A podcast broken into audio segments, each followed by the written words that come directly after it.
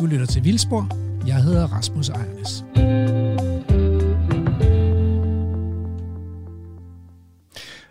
Er du boet på sådan et øh, femstjernet hotel, Andrew?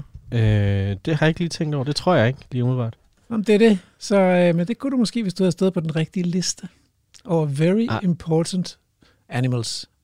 Nå, på den måde, okay. Ja, Ej, jeg synes, det, det bliver lige en tand ubehageligt et øjeblik, at jeg skal stå på den rigtige liste. Ja det forstår jeg godt. ikke mindst med din baggrund. Men altså, det var, Schindlers liste var en god liste. Ej, nu det tager en helt anden drejning nu.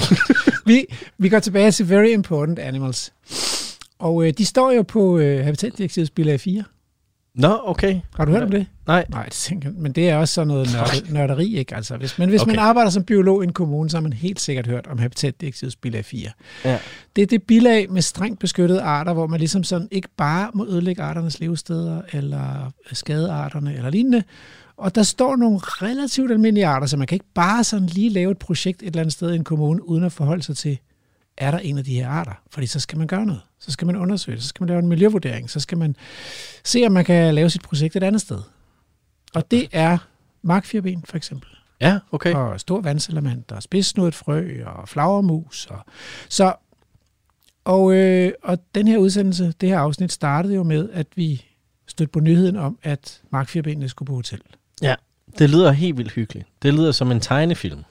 Og hvis man er biolog, så tænker man også, det der, det lugter af greenwashing. Fordi altså, øh, de skal have det ekstra godt, ikke? Fordi at Ja. man skal lige ødelægge deres levested. Ja, så kommer de på hotel. Ja, så det er ligesom, hvis man har fået aflyst sin ferierejse, så kan man måske få lov til at bo på et hotel, og så kan man sidde der i luksusomgivelser og tænke, Med en voucher. fuck, man, i Billund eller et eller andet, ikke? ja. Nederen. Nå, vi må håbe, at de øh, kommer til at hygge sig rigtig meget, men det skal vi lige kigge lidt nærmere på i dag. Ja. Og øh, heldigvis har vi jo fået Mette Hesselholdt, Henne Hansen, til at hjælpe os. Hun er zoolog om en hals, virkelig god til fugle, og meget interesseret i alt, hvad der kryber og kravler og flyver og sådan noget. Hmm. Og hun har fundet Danmarks førende herpetolog, i hvert fald en af dem, altså krybdyrekspert, nemlig Henrik Bringsø. Og øh, de er taget sammen til Vestjylland, hvor denne her øh, episode udspiller sig. Altså, man skal bygge en vej. Ja. Molslinjen har brug for bedre, øh, hvad kan man sige, af, afkørsel til deres biler, øh, så de kan komme hurtigere afsted hen over Sjælland. Det må du. Det synes du, du måske også er meget rart. Vi har da flere gange Det er det taget jo, den færge. der, ikke? Det er lidt bøvlet. Jo, men vi har også siddet og spist pizza på de der artsrige Ja, ja, det strandvolde ja. på Sjællandsøjet. Og det var altså et smukt sted. Der Ja, var sommerfugle, der var blomster, der var bier, det var, det var, der var pizzaen var okay. Og, nu, og det kommer man jo så til at, at, ligesom at gøre et indhug i, når man skal bygge en større vej. Sådan er det jo bare. Det er meget, det er meget, meget svært lige præcis på Sjællandsøjet at undgå. Ja, det er smalt. Ja. Ja. Så dagens afsnit, der kommer du til at høre om, hvordan, hvad er sådan en markfirben for en dyr, hvordan lever det? Øhm, og så kommer vi til at snakke lidt om, hvad er det der bilag 4 egentlig for en slags beskyttelse? Vi skal snakke med en kommunalbiolog, vi skal snakke med en jurist, juraprofessor, og vi skal tale med en ekspert i fredning. For at finde ud af, at det her er måden at give naturen rettigheder på. God fornøjelse.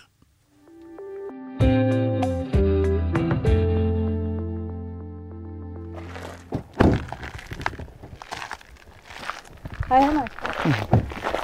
Hej Mette. Min øh, producer i dag, Peter Lede, og jeg er jo taget til Sjælland for at mødes med Henrik Bringsø, som ja. er, øh, jeg kan godt sige, en af Danmarks bedste krybdyreksperter. Det tror jeg altså. Ja, jeg kan bare kalde mig herpetolog, men øh, jeg er i hvert fald meget interesseret i krybdyr og padder. Ja. Og øh, grunden til, at vi er taget herover, det var jo lidt inspireret af et, en artikel på DR.dk, hvor der stod, markfirben kommer på hotel i to år. ja.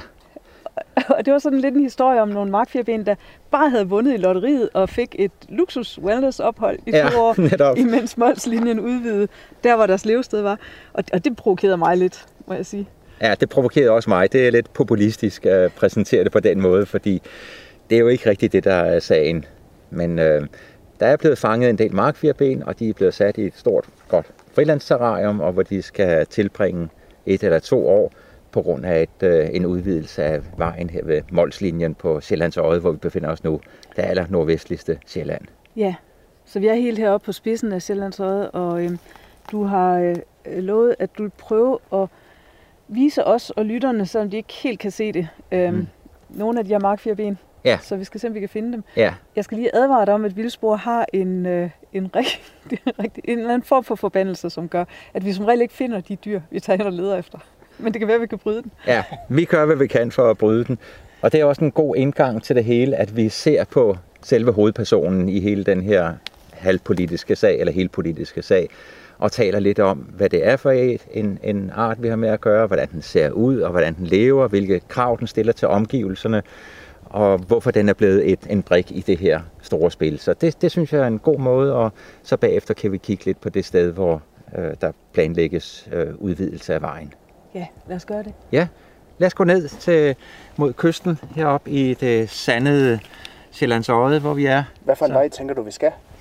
Vi går lige ud. Lige vi ud. går ikke af vejen, vi går på stien, på Ja. den øh, fodtrampede sti, og ud i den vilde natur.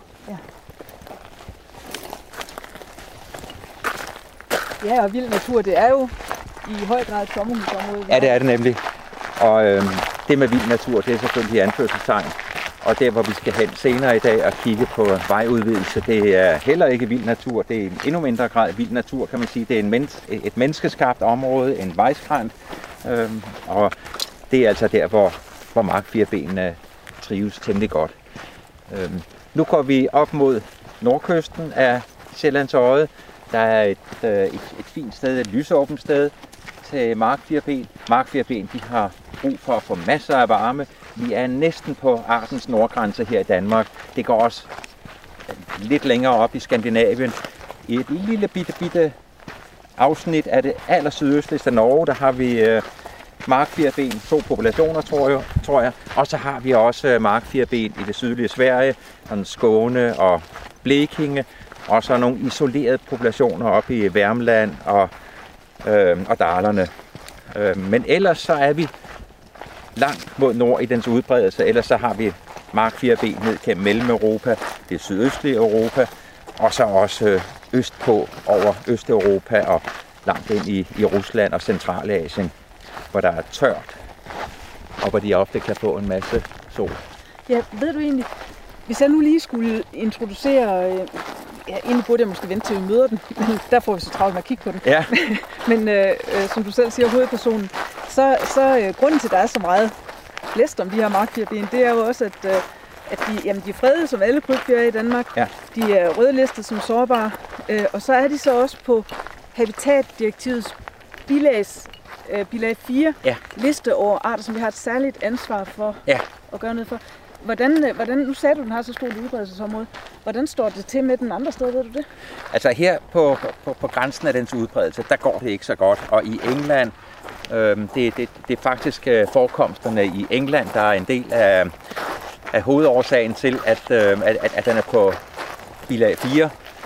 Øhm, og øh, der, der, der, der går det mindre godt. Men altså i, i den centrale ud, del af udbredelsen i Ungarn og Polen og sådan noget, der er der stadig stabile populationer mange steder, og der er den almindelig.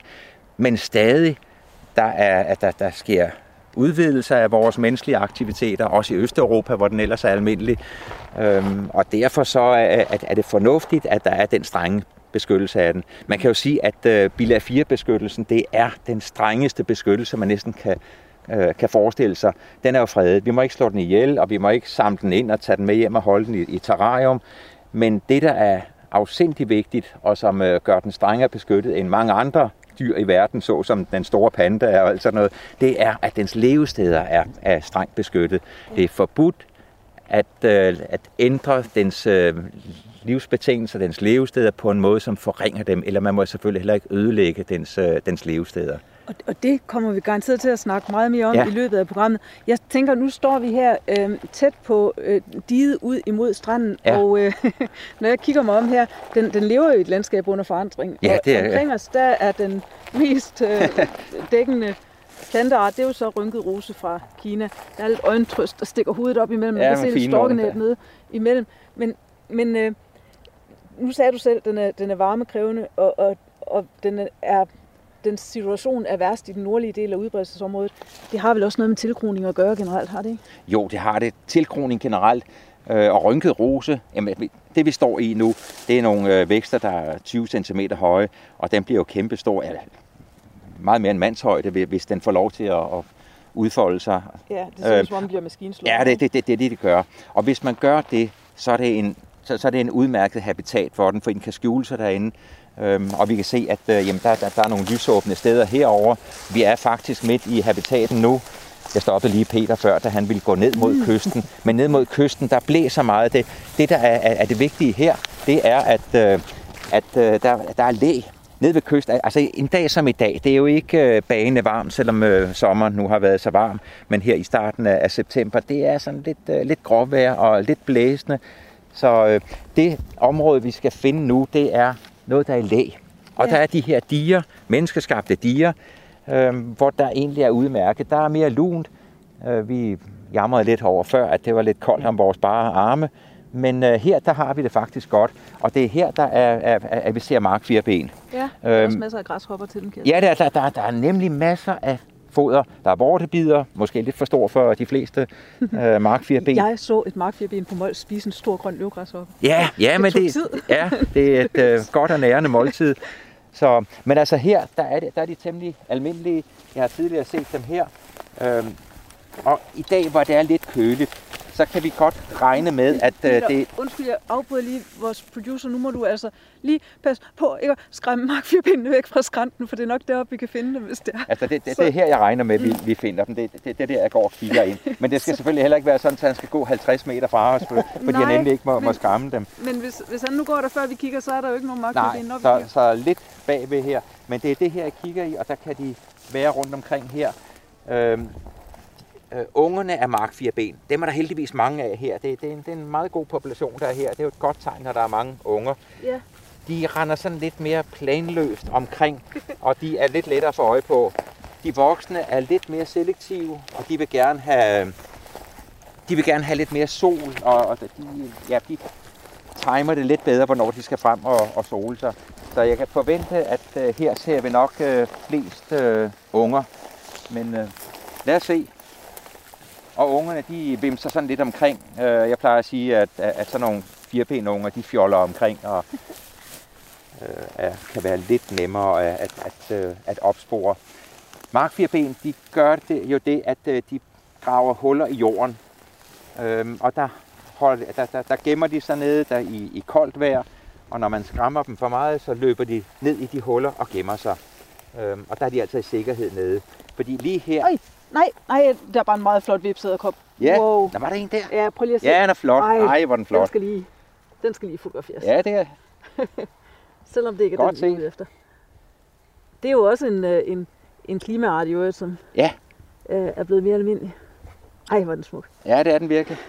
Så den kunne jeg også godt bruge fem minutter på at fotografere, ja, men det er nok ikke det, der er, er meningen. Nej, så. Men der er jo også, det er jo naturradio, så vi kan jo ja, godt lave lidt vi tager alt, hvad der er. Og det er jo også det, der er det vigtige. Altså nu er jeg jo fuldstændig forhippet på alt, hvad jeg har med krybdyr og padder at gøre.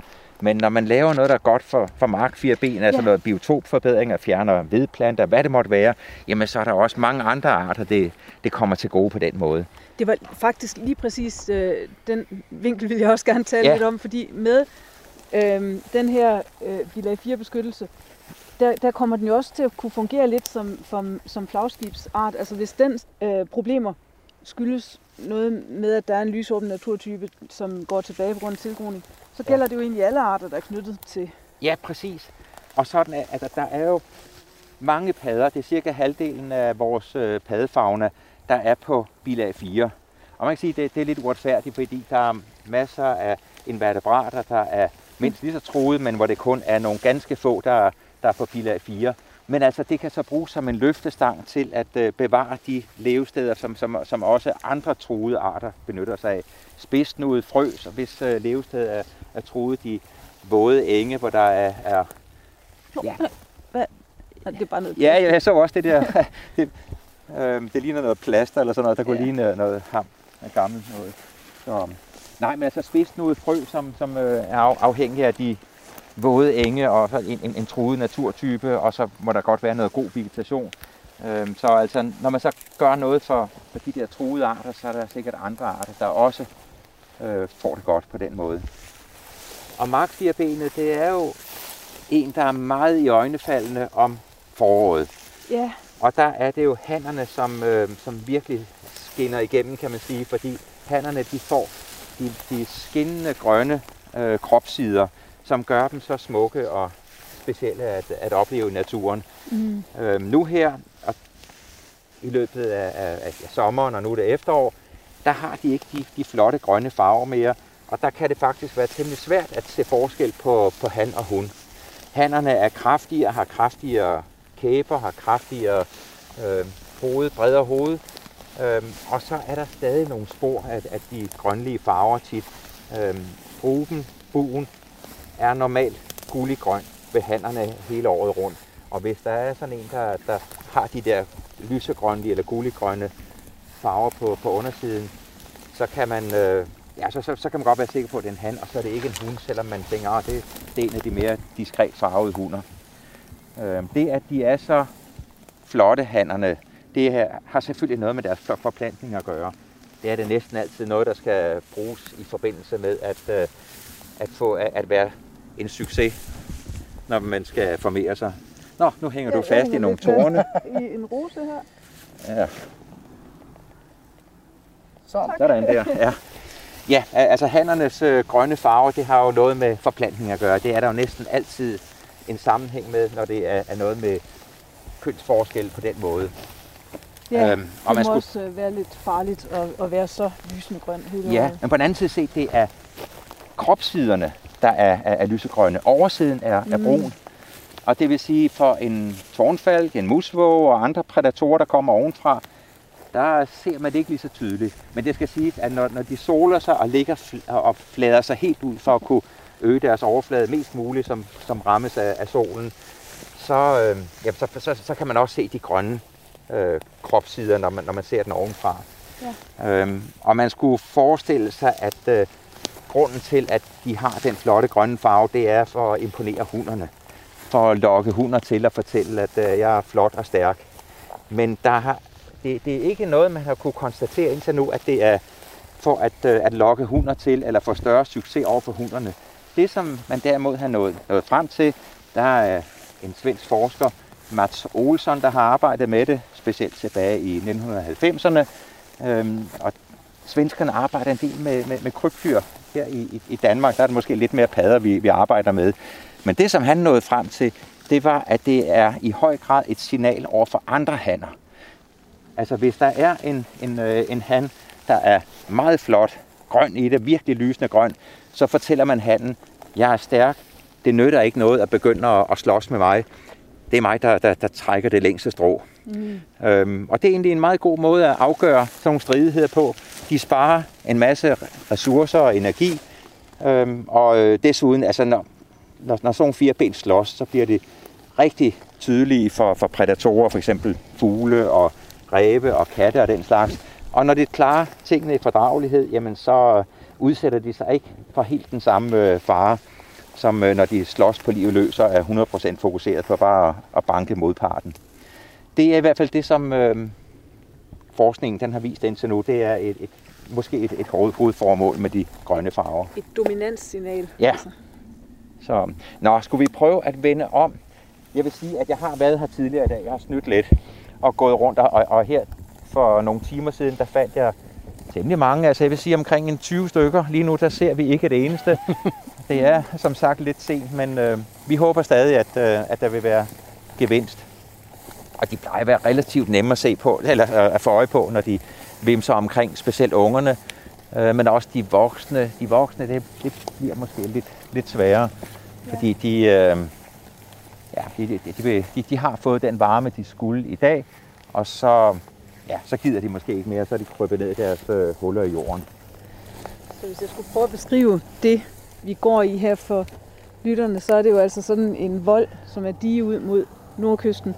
Og øh, der er lidt lyng, der er rigtig meget blodrød storkenæb og sankthansurt. Øhm, og så er der rigtig godt med insektaktivitet også. Der hopper græshopper, og der er lidt flyvende insekter.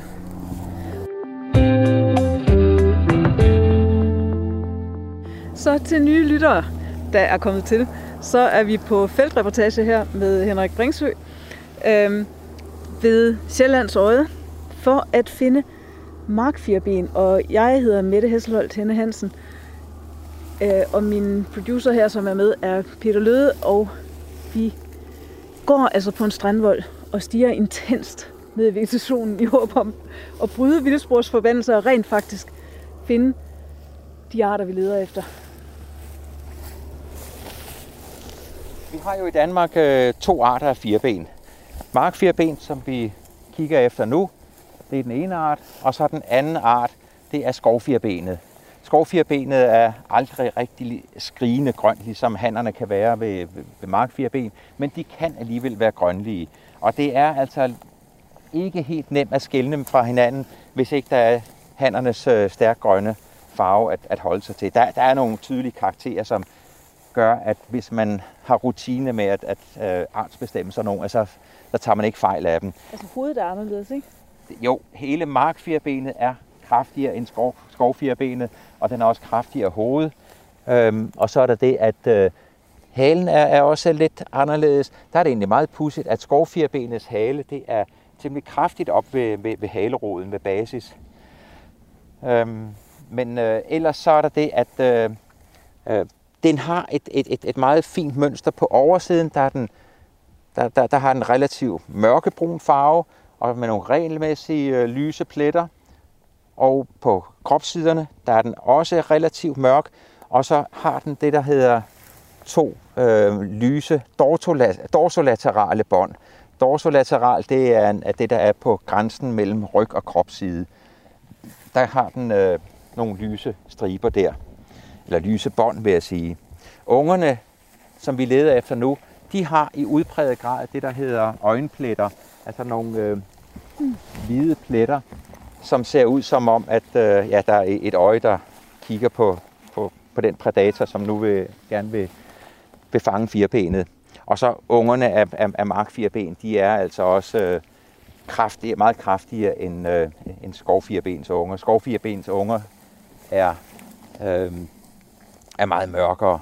Altså skovfirben øh, er levendefødende, ja, ikke? Jo, det er også, skovfirbenet kaldes også det levendefødende firben. Øh, den har faktisk æggene i sig, og så klækker de, når, når, når de bliver lagt. Der er ikke nogen kalkskal omkring. Men øh, det er levendefødende krybdyr, vi har med at gøre der. Og det står så i, i kontrast til markfirbenet, der er æglæggende. Det er også det, der gør, at øh, markfirbenet er lidt mere varmekrævende, fordi den er afhængig af at skulle finde et godt lun sted for at lægge sine æg. Øhm, hvorimod skovfirbenet, det kan selv kravle rundt der, hvor der er den passende temperatur. Hvis der pludselig er skygge et sted, jamen, så kravler det bare, den, den drægtige hund, den kravler bare hen i solen og opvarmer sig selv og fostrene, den har inde i sig. Ja. Men øh, der er det, at markfirbenet findes i meget høj grad på sandede jorder. På sandjord, på i grusområder, for eksempel grusgrave finder man tit øh, markfirben. Øhm, så det, og der, der kan man sige, at for eksempel svenskerne og englænderne, de har et øh, ganske passende navn til, til markfirbenet. De hedder henholdsvis sandødler og sandlizard. Så um, de siger lidt om, det, det er her, vi plejer at finde øh, markfirben på, på sandede jorder. Øh, hvordan er kønsbestemmelsen hos, hos dem her, hos markfirben? Har Altså- det noget med temperatur at gøre, som det har Nej, den, den, den er genetisk. Nå, Der er er- godt. Så, så har vi da ikke forstyrret Nej, det i hvert nej. fald. Altså der, hvor markfirbenet plejer at lægge sine æg, det er ikke i det fuldstændig åbne land, og det er heller ikke inde i det tætte buskads. Den kan godt lide at, at have dem sådan på, på grænsen af åben og, og tilgroet land. Sådan, øh, no, øh, måske en øh, 20 cm fra, øh, fra, fra, øh, fra, fra buskads. Inden mellem rødderne der, det, der kommer dels øh, en, en del øh, lys og varme, og så tror jeg også, at, at rødderne og, og hele den der busk, den bidrager til at holde lidt på, på fugtigheden. Nu prøver vi at gå lidt herover. Åh, Der var der, et, der, der. der, der, der. Der. Oh, ja. Der har vi en unge af Åh. vores lille markfirben, Ja. som er, vi har her. Øjenpletter, jeg kan godt se, hvad du mener. Ja, så... Og vi... Øh, Åh, oh, der var op på dig. ja, ja. Det er jo du smutter den ind mellem gyvlen. Har du ja, det? nej. Pokkers. Ja, men altså, ja, vi Ja, kigger jo bare på dem. I, uh, I får ikke noget billede at se, fordi den her unge var hurtig. Men Ja. ja. uh, Vi så den. vi Ja. så den. Ja, Den havde i hvert fald tydelige øjenpletter. Som Ja, det var nemlig det. Det var godt set. Og det er en, en unge fra i år, som, vi- som vi der så.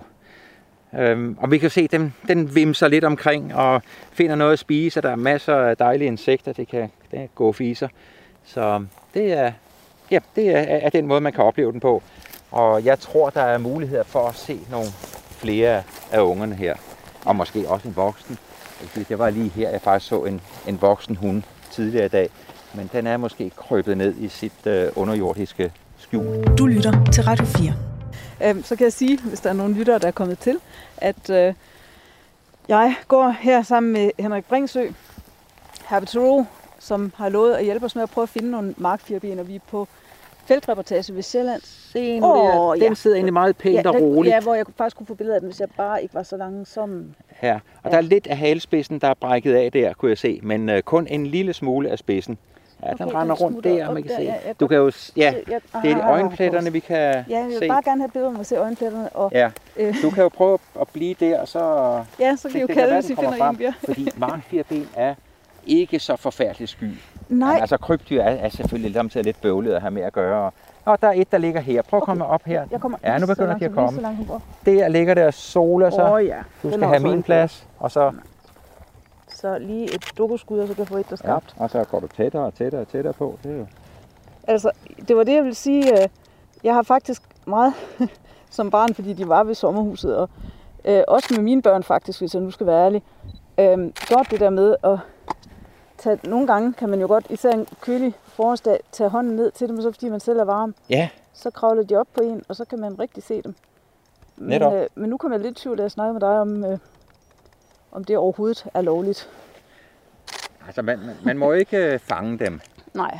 Men altså det med at, at lade dem rende op, det er jo... Eller indfange må man ikke. Men øh, stadig, vi har jo fantastisk gode portaler til art, til, hvor, hvor, hvor vi øh, dokumenterer de danske dyr og planters udbredelse, svampes udbredelse. Øh, og der kræver vi jo ofte gode dokumentationsfotos. Ja. Og der øh, er det jo kutyme, at man øh, for eksempel med, med de brune frøer, der kræver lidt special viden for at kunne øh, identificere dem, at der skal man lige have dem op og identificere dem. Det er der kutyme for, at det accepteres. Det er ikke indfangende. Det, at man potentielt kunne finde på at, at fange den, tage den med hjem og holde den i terrarium og have, det, have sjovt med den der, det er det, der er absolut ulovligt. Ja. Vi skal behandle dyrene godt, og det kan vi også godt, selvom øh, vi øh, lige skal identificere dem. Så nu, øh, nu får lytteren lige, I, det er synd, I ikke kan se ungen her. Den er I skulle næsten lægge et, et billede på Vi lægger billede på- hjemmesiden, på, ja, Radio 4 side. Facebook-siden, det gør vi. Ja. Det gør Men- vi helt sikkert. Men her, den er jo egentlig nem at stå og, eller sidde, som du gør, og, og betragte og nyde. Ja, den betragter også mig. Ja, og den flader så godt ud, så den kan suge lidt af den varme til sig. Det er altså ikke meget varme, der er i luften, men det er godt, vi er på det her dige, hvor der er læ, og det, derfor er noget lunere nede på jorden. Og her sidst på dagen, klokken er 16, jamen der er øh, bundlaget vel også nogenlunde lunt Nej, endnu. det kunne den ikke lide. Nu skrædte den alligevel væk. Nej, Øhm, den er, den er på vagt selvfølgelig, den lille fyr, og det skal den også være. Det er Ja. udmærket. Henrik, nu sagde du det der med den anden unge, at den manglede en lille stump af hælespidsen, og det kan Ja. være, vi lige skulle... Fordi øh, de har jo sådan en, en skive celler, ikke også, hvor de kan afstøde hele halen, hvis de er i Ja. virkelig livsfare. ikke? Ja. Eller dele af halen. Eller dele af den, kan de gøre det flere steder? Ja, ja, mange steder. Det er gennem hver hale. Altså, det er, det man, man, man skulle umiddelbart tro, at det var mellem halevivlerne, ja. At det skete. Men det er hver halevivl. Ja, jo, jeg, jeg tror, det er, jeg ved, jeg ved ikke, om det er helt, helt op ved basis, er det ikke. Helt ude på spidsen, der tror jeg det er, men det kan godt være, der er. Jo, det, det tror jeg. Men altså, hver halevivl har som udgangspunkt en brudflade.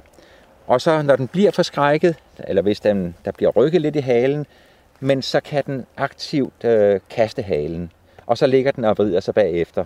Ja. Øh, man, man kan næsten sige, selvfølgelig, så er det ikke helt op ved, ved kloakken. Handen gør jo det, at, at den har sit dobbelte paringsorgan, de to hemipeniser. Den opbevarer den i to lommer ud mod halen. Og der kan den selvfølgelig ikke brække halen der, det vil gå ud over dens øh, forplantningsevne. Men ellers så er det hver øh, halevirvel ud mod øh, halen, der, der har den der brudflade. Så i realiteten, hvis øh, det, hvis den brækker øh, halen helt ud mod spidsen, så en anden gang, der kan den godt brække den igen længere inde. Det, der vokser ud bagefter, de er temmelig gode til at regenerere sådan en hale, der har været kastet, og så danner de en ny hale, der ikke er helt lige så langt, og ikke helt lige så flot som den anden, men den består af brusk, og det vil sige, Ah, der, den kan ikke... den kan ikke brække længere ud igen. Ikke Mm. i hvert fald, øh, medmindre man river i den. Ja, for jeg havde nemlig hørt, at de kun kunne gøre det én gang, og det var ikke helt ved siden af, Nej. så, men, men de kan gøre det i etapper, sådan set. Hvis, Det kan øh, gøre det, ja, hvad er det, en 15 gange eller sådan noget. Okay. Okay. Jeg kan ikke huske, hvor mange halevivler der er. Stålormen kan jo gøre det samme. Den kan også øh, kaste sin hale, men den er meget dårlig til at regenerere den. Mm. Øh, og når jeg samtidig samler en stålorm op, så passer jeg rigtig godt på. Og det, det gør jeg også med fire ben. Ja. Det, er, det er dumt. Det, det ser selvfølgelig sjovt ud, at den kaster hale, men det, er, det, det, det, det skal vi ikke gøre. Livsforsikring. Ja, og specielt en stålorm, den, øh, når, når, hvis ikke det, ja, den bryder sig af gode grunde, ikke over at blive håndteret, men der kan man sådan lave en huling, når man tager begge sine hænder, og så, ja, så, så må man have sådan en lille hule inde i, i midten, når man øh, lægger sine hænder sammen, håndflader sammen for noget, hvis man kan forstå det. Men øh, vi skal passe på, at, at vi ikke øh, forulemper dem på den måde. Ja. Altså, det, det, det er der ingen grund til, at de skal bruge energi på det. Og, Jeg vil sige, jeg har heller aldrig oplevet, at et markfirben har smidt halen, selvom vi jo altså legede med den, da vi var Ja. små, men vi var altid meget forsigtige Ja. med ikke at tage fat i halen. så I har fået en, en rimelig god opdragelse. Så vi siger farvel her fra felten på Sjællands Øde. Så har jeg fået hul igennem til uh, Lars Dyrberg Brun, eller bare Lars Brun, fra Syddjurs Kommune. Og øh, jeg tænkte, at du var god at snakke med, fordi du ikke fedtet direkte ind i det her øh, projekt med Sjællands Øde og Molslinjens udvidelse af, og sådan noget. Øh, til gengæld, så er du jo, tror jeg, fedt, faktisk lidt fedtet ind i det her med bilag 4, fordi øh, som kommunalbiolog, det er ret svært at komme udenom bilag 4 på habitat. Det er ikke, er det ikke det? Det må man sige jo. De fylder øh, en hel masse øh, nogle gange, og andre gange så fylder de kun en lille smule, men de fylder noget hele tiden. Og altså, hvordan dukker det op i dine indbakker, med så må sige? Hvad sker der? Altså, der er en række afgørelser, som vi ikke øh, må, må, må træffe, før vi har taget eksplicit stilling til bilag 4-arter. Det er simpelthen et, et påkrævet afsnit i en paragraf 3-dispensation, i en dispensation fra en skovbyggelinje, eller hvis man laver en lokalplan, så skal der stå et eller andet velbegrundet øh, om effekten på bilag 4-arter af det, man gerne vil lave, og det, der bliver søgt om. Og det vil sige, at de, de fylder noget øh, i nærmest alle typer af sager. Og så er der nogle sager, hvor man kan afvise, at der er en konflikt, og så skriver vi bare, at fordi sådan og sådan og sådan, så er der ikke nogen konflikt, og så er vi hurtigt videre. Men så er der andre sager, hvor, hvor der bliver søgt om et eller andet, som er i direkte konflikt med, med de her bilag 4-arter, og så fylder det alt. Øh, fordi vi ikke må vedtage for eksempel en lokalplan, hvis der sker skade på bilag 4-arter. Altså, vi må ikke dispensere til noget fra paragraf 3, for eksempel, hvis der sker en skade. Men altså, øh, på bilag 4, der står der nogle arter, der er sådan relativt almindelige. Uh, altså, hvis man bare har en kommune med lidt god natur, så, så er det jo ikke ualmindeligt at træffe, om, at træffe sådan en markfirben, eller en stor vandsalamander, eller, eller en spidssnudet frø, eller sådan noget. Så altså, kan man overhovedet Altså, kan man overhovedet sikre sig imod at begå skade? Altså, vi mennesker, vi, der er jo gang i alt muligt. Ja, og man kan også nævne flagermus, som Ja. også er nogle arter, som- alle sammen er på bilag 4 arter, og hvor der er rigtig mange, som er overalt, og endda inde i, inde i almindelige huse osv. Så, videre. så konflikten er der, der utrolig mange steder. Og det er jo der, hvor, hvor øhm, man, man kan jo komme ud og prøve at lave nogle, nogle, nogle projekttilpasninger, eller man kan lave nogle erstatningslevesteder, øh, hvis det er, at der kommer til at, at ske en skade. Øhm, så ja, ofte så kan man finde ud af et eller andet, øh, eller det kan være nødvendigt at projekttilpasse, så, der, så man undgår, at der, at der bliver en konflikt. Netop fordi vi ikke bare må dispensere til, at der sker en skade, og det er ikke alle skader, man kan komme ud og, og lave erstatningssteder, øh, erstatningslevesteder for. Så øh, bilag 4-arter er som regel dem, der vinder, Mm. øh, og gør, at projekterne må ændres, for at de kan blive gennemført. Men okay, så, så lad os sige, I laver en lokalplan, og der er selvfølgelig, der, der er selvfølgelig nogen, der rigtig gerne vil bygge her på, i denne lokalplan, dels fordi de skal have et sted at bo, men der kunne også være nogen, der gerne vil sælge nogle boliger og tjene nogle penge og sådan noget. Så der er jo, der er jo mange interesser i sådan nogle lokalplaner der. Hvis I så indsætter et vilkår om, at der, der er altså lige nogle arter her, som skal have nogle erstatningsbiotoper, hvem, hvem, hvem får så ansvaret for at lave de her erstatninger? Hvem er det, der står med den opgave? Det, det er øh, developer, udvikleren, den der laver lokalplanen, som, øh, som ikke kan få vedtaget en plan, hvis ikke at den er tilpasset bilag 4-arterne. Altså, de kan jo godt komme med et forslag til øh, et projekt, som kræver en lokalplan, og så kan vi se, at det kan ikke lade sig gøre at gennemføre det. Øh, første version, men man kan tilpasse det på den eller anden måde. Man kan tage måske nogle, nogle parcelhuse ud, eller lave nogle større friarealer osv., så der ikke sker nogen skade på den bilag 4-art, der er i området. Og så er det det, de kan få gennemført. Så hvis jeg tænker flagermus og, øh, og vandsalamander og sådan noget, så tænker jeg, så, så skal man lade nogle træer stå, eller man skal lade vand, vandhuller stå. Og man kan selvfølgelig grave et nyt vandhul, det er ikke så nemt at bygge et nyt træ. Ja, nej, det, det er rigtigt. Øhm, huletræer til flagermus, det er selvfølgelig noget, der, der, der er svært at erstatte. Men der kommer man så ned i princippet om, om øh, det, man kalder den økologiske funktionalitet for de her arter. Altså, at de skal have de de yngle- og resteområder, som de skal have for at bevare bestanden, men de skal ikke have mere end det. Og man kan jo sagtens have en art, som egentlig ikke er begrænset af for eksempel de her huletræer lige der, eller det vand lige der, eller det stykke skov, som for eksempel store vandsalamander skal, skal reste i uden for yngletiden. Øh, så det bliver en vurdering af også, vil bestanden gå ned, hvis man gør det her, eller er bestanden i virkeligheden ligeglad, fordi den er begrænset af nogle helt andre faktorer, end, end lige det, der er i spil i det her projekt. Okay, så der kan godt være situationer, hvor man siger, at det, det betyder, det gør faktisk hverken fra eller til. Ja, det kan man sige. Det er jo, det er jo, en, det er jo en løbende overvejelse i forhold til, til de flagermus, som, som bor i, i bygninger. Øh, det er jo ikke alle huse, som er tilgængelige for for eksempel sydflagermus, som er meget almindelige og, og ofte bor i, i, i huse. Det er jo ikke alle huse, som den kan komme ind i og bo i, som den bor i. Mm. Og det vil sige, at den har måske ikke mangel på, på huse, den bor i. Det kan være, at det er vinterkvartererne eller en kombination af fødesøgningsområder og vinterkvarterer og ynglesteder i, i huse, som begrænser den, og ikke nødvendigvis det enkelte hus. Og der gør det hverken fra eller til, om man lukker det ene hus. Så det kan også være, at bestanden er så stor, at den skade, man gør på et hus i Syddjurs Kommune, bliver opvejet af, at der er et nyt hus, der bliver tilgængeligt i Thy, for eksempel, fordi det i virkeligheden er den samme bestand. Så, så det er også sådan nogle biologiske betragtninger, man skal ind i. Hvad er det egentlig, øh, arten er følsom overfor? Mm. Det er ikke altid, at det er alle områder, som, som, den, som den er sart øh, overfor at miste.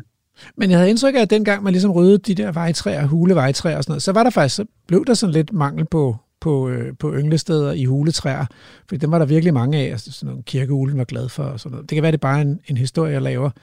Men, men altså, vores huse er jo blevet mere og mere tætte, og øh, gamle landbrugsbygninger er måske blevet lidt mere en sjældenhed, øh, eller risikerer i hvert fald at blive det. Øh, er, det, er, det, er det noget, man snakker om i kommunerne, at, at måske skal man ikke rive alle de gamle, alle de gamle forladte huse ned, fordi de også kan fungere som levesteder, eller er det, er det mere fri fantasi fra min side?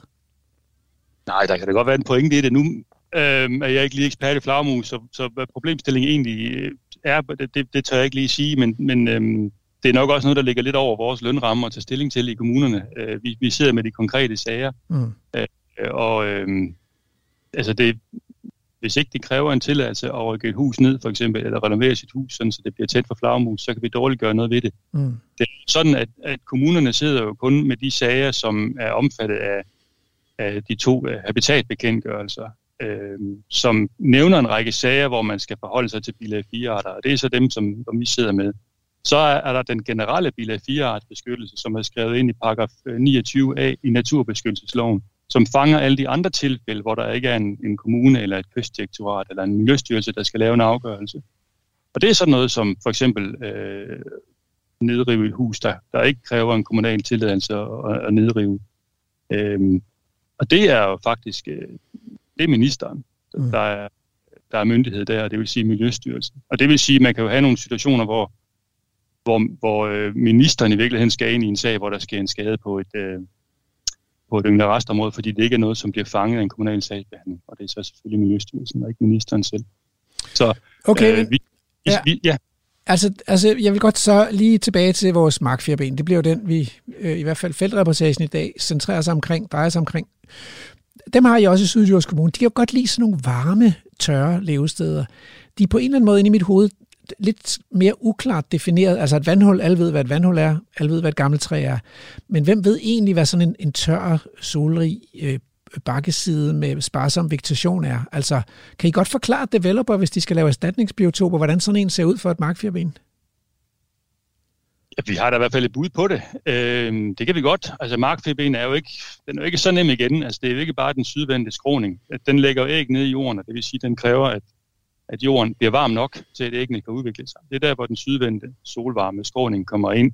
Men den skal jo have en mosaik af, af sol og øh, skygge, øh, hvor den så går ind og søger føde ind i den skygge øh, fulde vegetation, eller også for, hvis den får det for varmt, så skal den kunne også gå ind i, i skyggen. Så markfiben skal for eksempel have en, den skal have en kombination, og det er ikke nok bare at lave et stendige. Det er ikke nok at bare lave en, øh, en sydvendt øh, skråning.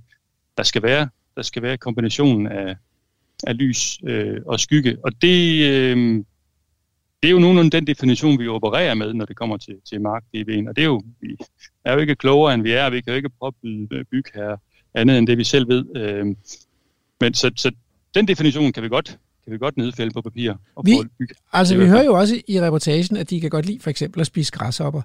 Men altså, hvis man skal have græshopper i, i, i biotopen, levestedet, så skal der også være noget relativt langt græs. Det er jo ikke noget, man kører og slår græsset, så det bliver kort.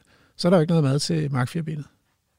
Så er der noget andet mad. De kan også godt lide æderkopper. De kan okay. også godt lide iller. De skal bare have kød.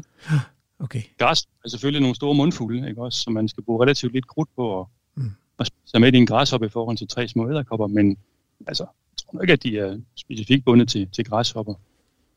Okay, det, men altså, når, ja. når, når I så har lavet den her aftale og indført de her vilkår i, i lokalplanen, tager I så ud og tjekker fem år efter og ti år efter, om det så går godt for de her øh, dyr, som øh, man har lavet erstatningsbiotoper for, eller, eller glemmer I det igen, fordi det har I ikke ressourcer til?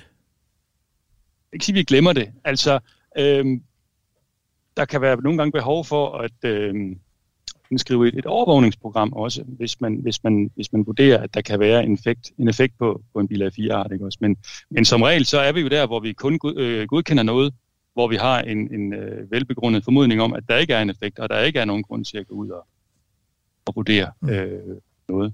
Så vi, vi, vi, vi giver kun lov til der, hvor vi, hvor vi føler os sikre på, at der ikke er en skade. Okay.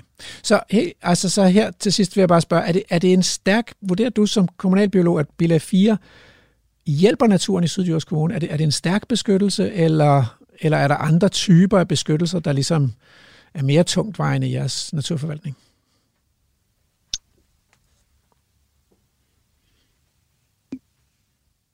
Nu bliver det relativt, altså fordi der, der er jo selvfølgelig habitatområderne, som lokalt er en enorm stærk beskyttelse, men jo kun inden for Natura 2000-områderne, habitatområderne. Bilag 4-arterne øh, er jo også øh, et stærkt værktøj, men, men er specifikt på bilag 4-arterne.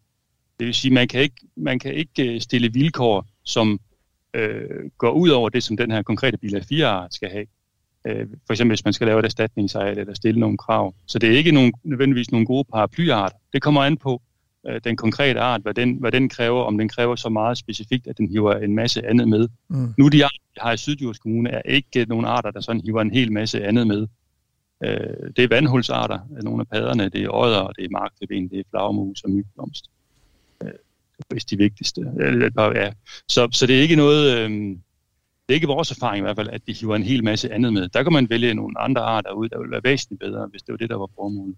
Lars Brun, Sydjyllands Kommune, tusind tak for at gøre os lidt klogere på uh, bilag 4 i den kommunale forvaltning. Selv tak. Du lytter til Radio 4. Godt, så har jeg fået hul igennem på en Teams-forbindelse til professor Helle Tegner Anker ved Københavns Universitet. Velkommen til Vildsborg. Tak for det. Og øh, altså, jeg, jeg kunne godt tænke mig at høre, fordi vi taler normalt med biologer, og jeg er selv biolog og sådan noget, men jeg kunne godt tænke mig at høre fra en jurist, hvad er det egentlig for en for en beskyttelse, der ligger i det her habitatdirektiv, bilag 4 med beskyttede arter? Ja, men det er også øh, lidt specielt, og, øh, og bilag 4-arterne er både nogle øh, hvad skal jeg sige, dyrearter og plantearter, der er på bilag 4 i, i habitatdirektivet. Og der er sådan set to, øh, to beskyttelser. Øh, det ene, og øh, det er det, vi måske ofte søger om, det er, at der er en beskyttelse af yngler- og restområderne for bilag 4-arterne. Øh, og, øh, og det, der er centralt der, det er, at man ikke må øde, øh, ødelægge eller beskadige sådan nogle yngre restområder.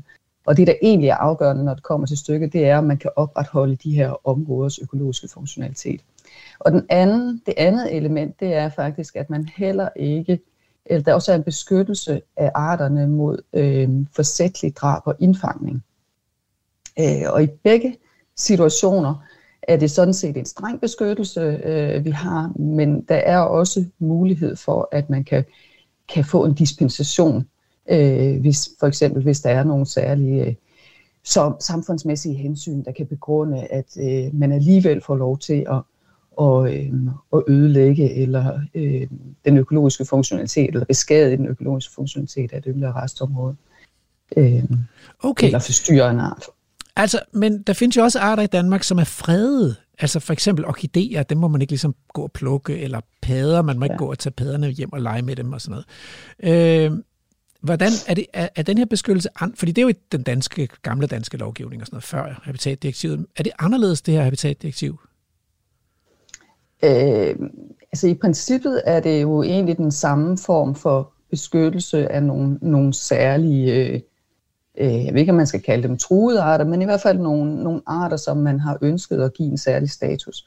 Så, øh, så i princippet er det det samme. Øh, det vi ikke kender fra den danske, hvad skal vi sige, artsfredningsbekendtgørelse, det er den der beskyttelse af yngre restområder, Mm. øh, som ligger i Habitatdirektivets øh, bilag 4, beskyttelsen af bilag 4-arterne. Og den er jo vigtig, fordi jeg tror nok, at de fleste biologer vil sige, at, at det er vigtigere at fokusere på arternes levemuligheder end på deres dødsrisiko. Og det, kan man, det tager habitatdirektivet så faktisk alvorligt her. Ja, Øh, det kan man godt sige, ja. Øhm, der er mange faktisk i den her tid, måske især sådan lidt mere filosofisk indstillet og humanister og sådan noget, som taler om at give naturen rettigheder. Øh, så, så, så man for eksempel kunne forestille sig, at, øh, at en flagermus, øh, at, at der var nogen, der, der gik i retten på vegne af en flagermus, fordi den følte sig krænket. Altså, er det her sådan, kan man se det som et skridt på vejen til at give naturen nogle mere sådan formelle øh, rettigheder, så det også bliver betragtet som subjekter i, i et lovgivningsmæssig forstand, eller er det, er det at gå for vidt? Mm, altså jeg tænker, det er øh, måske at gå, gå lidt, lidt for vidt, øh, fordi det vi snakker om, det er, at man i, i lovgivningen, hvad skal vi sige, øh, siger, jamen der er nogle arter, der kræver en særlig beskyttelse, som der skal tages særligt hensyn til. Mm. Altså vi er ikke ude i den her lidt mere filosofiske øh, rettighedsdiskussion Mm. øh, i, i den her sammenhæng. Og der, på den måde adskiller, kan man sige, den her bilag 4 artsbeskyttelse sig ikke, heller ikke nødvendigvis for den artsfredning, øh, vi har haft, øh, eller vi har i den, i den danske lovgivning. Mm.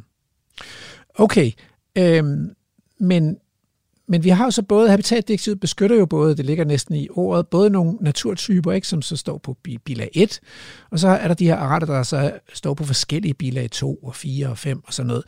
Øhm, altså, hvad, hvad tænker du som jurist, hvad er egentlig, altså, hvad er sådan stærkest? Er det at beskytte levestederne eller at beskytte arterne? Kan man sige noget om det?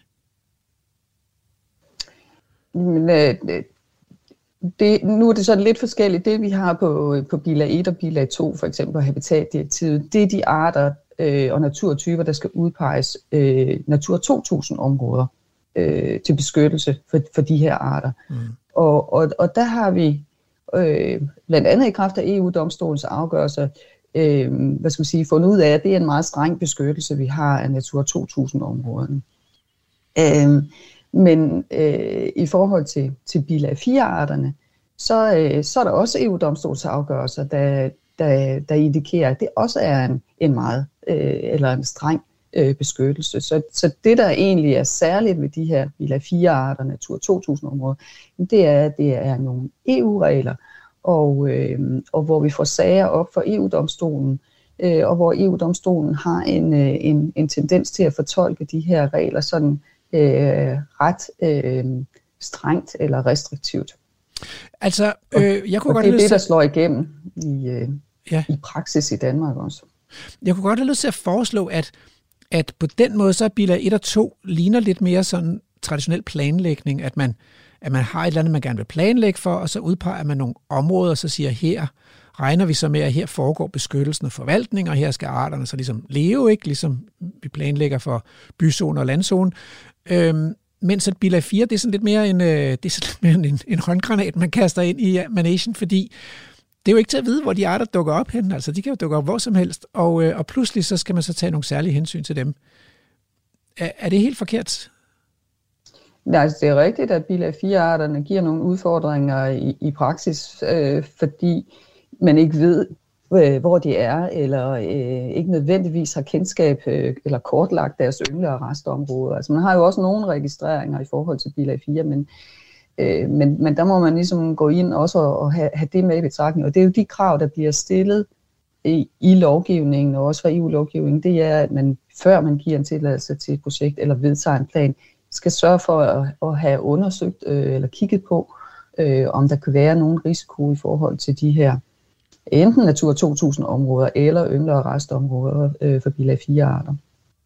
Og det er jo også, altså der findes jo også arter på fuldbeskyttelsesdirektiverne, som, hvor det er arterne, der er beskyttet. Øh, og, øh, og det er jo noget af det, der sådan, i de senere år har givet en del konflikter, altså mellem menneskets arealanvendelse og planlægning, øh, for eksempel opsætning af vindmøller, og så de her arters øh, reste- og forageringsområder.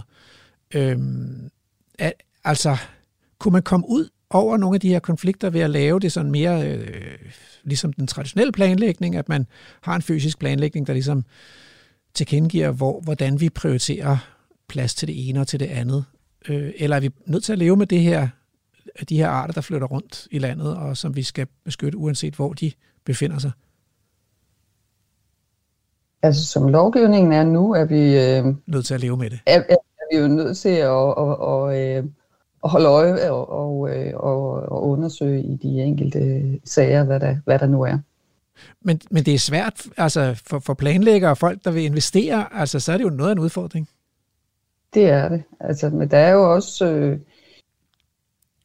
der er også nogle initiativer i, i EU eller fra EU-kommissionen, som, som gerne vil have, at man for eksempel til vedvarende energi udpeger nogle områder, hvor man ligesom på forhånd har, har prøvet at, at vi udenom de, øh, de områder, øh, udenom Natur 2000 områder blandt andet, eller om, udenom øh, trækruter for, øh, for trækfugle. Øh, så, så der er jo, øh, at, men det er et forslag, der bliver behandlet nu, så om det så bliver til noget, og hvor enkelt det så bliver at, øh, at føre sådan noget ud i livet, det er jo en, øh, det er en anden diskussion.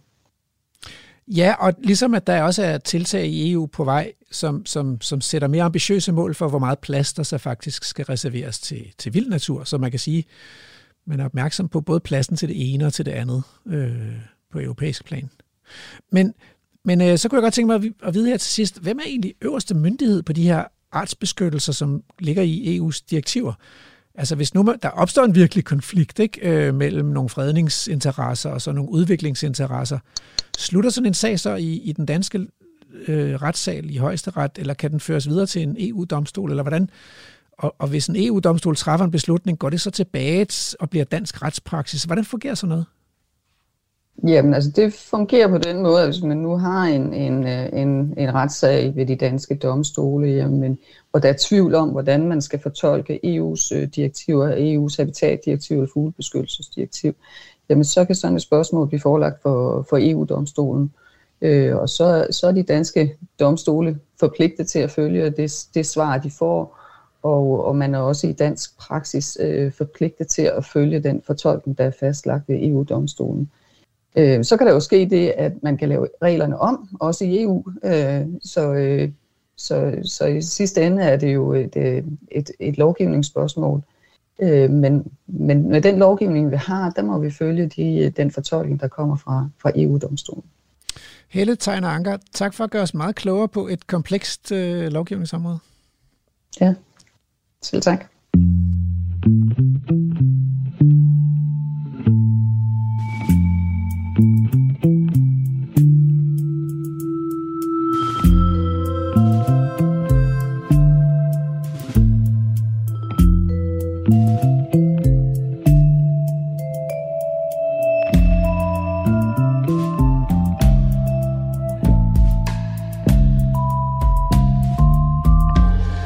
Det var første time af Vildsborg. Nu er der nemlig snart nyheder. Og øh, vi blev meget klogere på øh, markfirbenets øh, levevis. Jeg fik selv lyst til at gå ud og finde de der små markfirbene unger, som futter omkring i vegetationen. Øh, og så blev vi også lidt klogere på, hvad det her bilag 4 i Habitatdirektivet egentlig betyder for den kommunale sagsbehandling, og sådan også lidt på de dybere juridiske konsekvenser af det. I anden time skal vi ud igen med Mette og øh, Henrik for at øh, se mere efter Mark 4 ben. Og vi skal også overveje, om det her er den rigtige måde at lave øh, naturbeskyttelse på i Danmark. Og så har vi noget helt nyt til jer. Øh, vi, skal, vi skal nemlig starte en ny serie om fortidens kæmpedyr. Hæng på.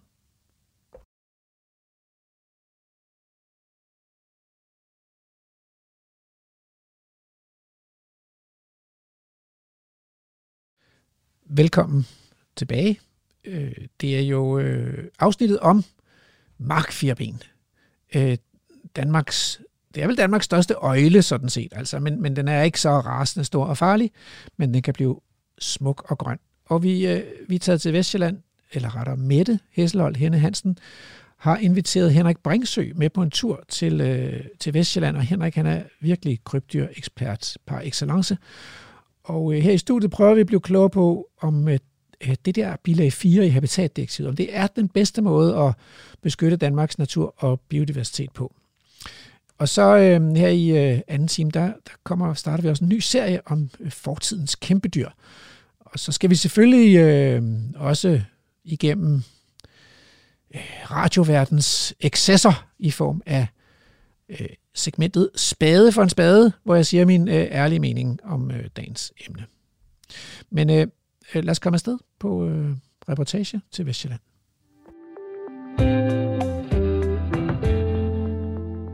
Vi er ved Sjællands Øde for at prøve at møde nogle markfirben, som, som har en helt særlig status i dansk naturforvaltning i og med, at de er på Habitatdirektivets bilag 4, som beskytter både arten og artens levested mod forandringer, der kan forringe levestedets kvalitet. Og øhm, Henrik har vist os rundt langs den her, der dige ud mod stranden på nordsiden af Sjællands Øde, som øh, jo altså et menneskeskabt dige, men det giver sådan en fin solbeskinnet skråning her med lav vegetation, øh, som er fuld af græshopper og øh, ja, smådyr i det hele taget og Mark Fjerben. Øhm, og jeg er i øvrigt med det Heslold Henne Hansen, øhm, som er på feltreportage i dag for Vildspor, Danmarks Naturradio på Radio 4. Faktisk lige ude i det her, der fandt jeg en stor hund tidligere i dag. Ja, ja det var her. Altså det her, det ligner jo næsten en øh, paringsplads for to flodheste. og det er altså her, hvor blandt andre jeg har boldret mig og, og studeret det Ah, det var der, du ja, ja, det var her. Så nej, men øh, det kan godt være, at de er gået ned i jorden, de mange fire ben. Ja. Så, men det kan da også gøre den. Altså, den, den var ret sløv, og jeg, jeg kunne kravle rundt på knæene og få gode billeder af, af, af den dame der, ja, som jeg så før. Så. Og ellers det, man kan gøre, altså hvis man ser huller i jorden, og det er måske sådan øh, 1-1,5 cm i diameter, øh, så kan man godt regne med, at der er en god sandsynlighed for, og hvis det er på sådan en god markfirben-habitat, at det er der, hvor de søger ned, og de har deres tilflugtssted, og de går ned i regnvejr, dårlig vejr, blæst, og om natten, når de er inaktive. Og det er også i sådan nogle huller. Oh, at der, der er den um. Der er, um. er der en der? Ja, ja, der er der en, en lille en, der Nå. fjoller rundt, som jeg har for vane at sige. Ja, den har også der. fine øjenpletter. Ja, det er. Hov, den har noget i munden, har Nej, den ikke? den har bitte. Og det er en dygtig unge. Hvad, er det, den har i munden? Det, det kan, kan du se. Jeg simpelthen ikke se. Jeg synes, det var noget lys, den havde. Ja, måske var det en lille græshop. Ja. Den kommer ud over, der er nu, tror jeg. Se om den vil... Ja, den kommer ud her. Ja. Ja, der er den. Kan du se, hvad den? Nej, jeg kan ikke se noget i munden. Måske den tabte. Ja, måske. Og kravle op til mig. Det er ikke farligt. Nej. Ej, jeg havde den på fingeren. Kort ja, ja, så. det er næsten håndtam. Det, øh, altså, jeg synes, øh, jeg synes ja. hovedet er, er større, og nu er det ikke så videnskabelig en beskrivelse, men Nej. sådan lidt mere drageformet end på... Nå, nu har du den. Ja, åh, det er et godt billede. Ja, hvis det er hurtigt nok, eller hvis vi var under nærgrænsen, eller... Nej, den har fine øjenpletter, men den har, den har et større hoved, den skovfjer, ja. ikke? Jo, det har den. Ej, så fint den er. Og så er den også øh, lysere. Skovfjerbin-unger, de er ret mørke i det, og de kan have sådan et blåligt skær. Ja. Det har øh, markfjerben-unger aldrig, faktisk. Fine øjenpletter også, ja. Og haleroden, hvis du fik det med, den er, er meget tynd. her ved, den, ved, ved sådan en unge. Ja. Hvorimod, hvis vi havde et skovfirben unge, så ville vi se, at den havde en kraftigere halerod. Ja, tynd hælerod. Jamen, Ja. halen er tynd hæler, man er ikke i tvivl om overgangen mellem, mellem krop og, og hale. Nej. Og der er også en lille øh, finesse i en forskel mellem øh, skovfirben og markfirben. Det er, at markfirbenet har relativt lange klør på forbenene, hvorimod skovfirben har, øh, har små klør både på forben og bagben. Ja. Formålet med de store, med, med, med de, øh, ja, store klør på forbenene, det er jo nok, at øh, markfirbenet ofte graver i jorden. Graver huller, graver gange, ja. øhm, og jeg graver æg ned. Og, ja. Der var tungen ud. Så ja, spaltet tunge. Ja.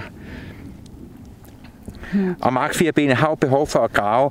Man kan sige, hvis det er, der, der, der er nogle englænder, der har lavet noget, nogle spændende jagttagelser over, hvordan markfirben de graver. Hvis det er løst øh, sand, de graver i, så behøver de faktisk ikke at bruge kløerne. Så, øh, så, så, så øh, bruger de næsten hovedet som en, øh, en rambuk, og så, og så bare maser eller støder sig ind gennem den løse sandjord. Men det er jo også tit, at, at, der, er- at, at, at, at jordforholdene de kan være ret hårde i det, og så bruger de øh, øh, fødderne, forbenene til at, at, at grave med. Ja. Men altså også, al- altså hvis det er, den, den kommer ned, jamen så mokker den sådan lidt fra side til side, og så gør gangen bredere på den måde. Hmm. Det er også dernede, de, de overvintrer. De, de, de kan overvintre helt ned i en dybde af en meter faktisk, men det, det er sjældent, de går så langt, at de graver så langt ned. Ellers så er det måske en 20 cm eller sådan noget. Jeg synes faktisk, det du sagde med den tynde basis på halen, Ja. og, så, og så hovedet, altså den er, den er tydeligt delt i hoved, krop og hale, ikke? Ja, ja, og, netop. og skovfirben, det som går ud i et mere. Nå, jeg sætter Ja. lige ned. Ja, ja. Den er sød. Ja. Øhm. Ej, altså, Ja, men vi fik da lidt held med, så Ja, jeg tænkte nok, det, det er her, der, at det er godt, selvom øh, de voksne, de har fundet ud af, at nu er det altså ved at være lidt for koldt, til vi gider være fremme i dag. jeg, sy- jeg synes næsten, hvis den der blev rullet sammen, så kunne den være inde i sådan en firbenæg. Hvor, hvor lang tid tror du, det er siden de... Det er nok i øh, begyndelsen af, af august, at de kom ud. Så den der, den er nok omkring en måned gammel. Det er alt. Ja. Og de er jo allerede meget hurtige Ja. og kan volde os øh, store klodsede mennesker lidt besvær, hvis vi vil tæt på og have nogle gode billeder af det, eller hvad vi gerne vil studere det. Jeg havde øh, nogle studerende med ude på Mols Laboratoriets arealer, og der kom en af mine studerende løbende ned fra skrænten og sagde, der var et firben, det var lige så stort som mit hoved.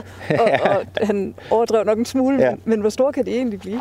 De kan blive op til en 25 cm, vil jeg sige. Det er også en pæn Så størrelse. hannerne er lidt større end, end hunderne, og så er det altså kraftigere. Ja, ja men det, det er en, lidt af en, en mobbedreng. Det er da også Ja. noget større end skovfirbenet, ikke? Ja, det er det. Jamen, det, de, de er lidt, lidt længere og markant kraftigere, som sagt. Mm. Så Jeg, jeg har set skovfirben, der var helt kul sorte. Ja. Varierer de mere i farven? mm, ja og nej. Jamen, det er netop rigtigt, at i Danmark, der kan vi finde de mel- melanistiske skovfirben. Og melanisme, det er, at de er kulsorte eller næsten kulsorte. Og de findes øh, udbredt over stort set hele Danmark.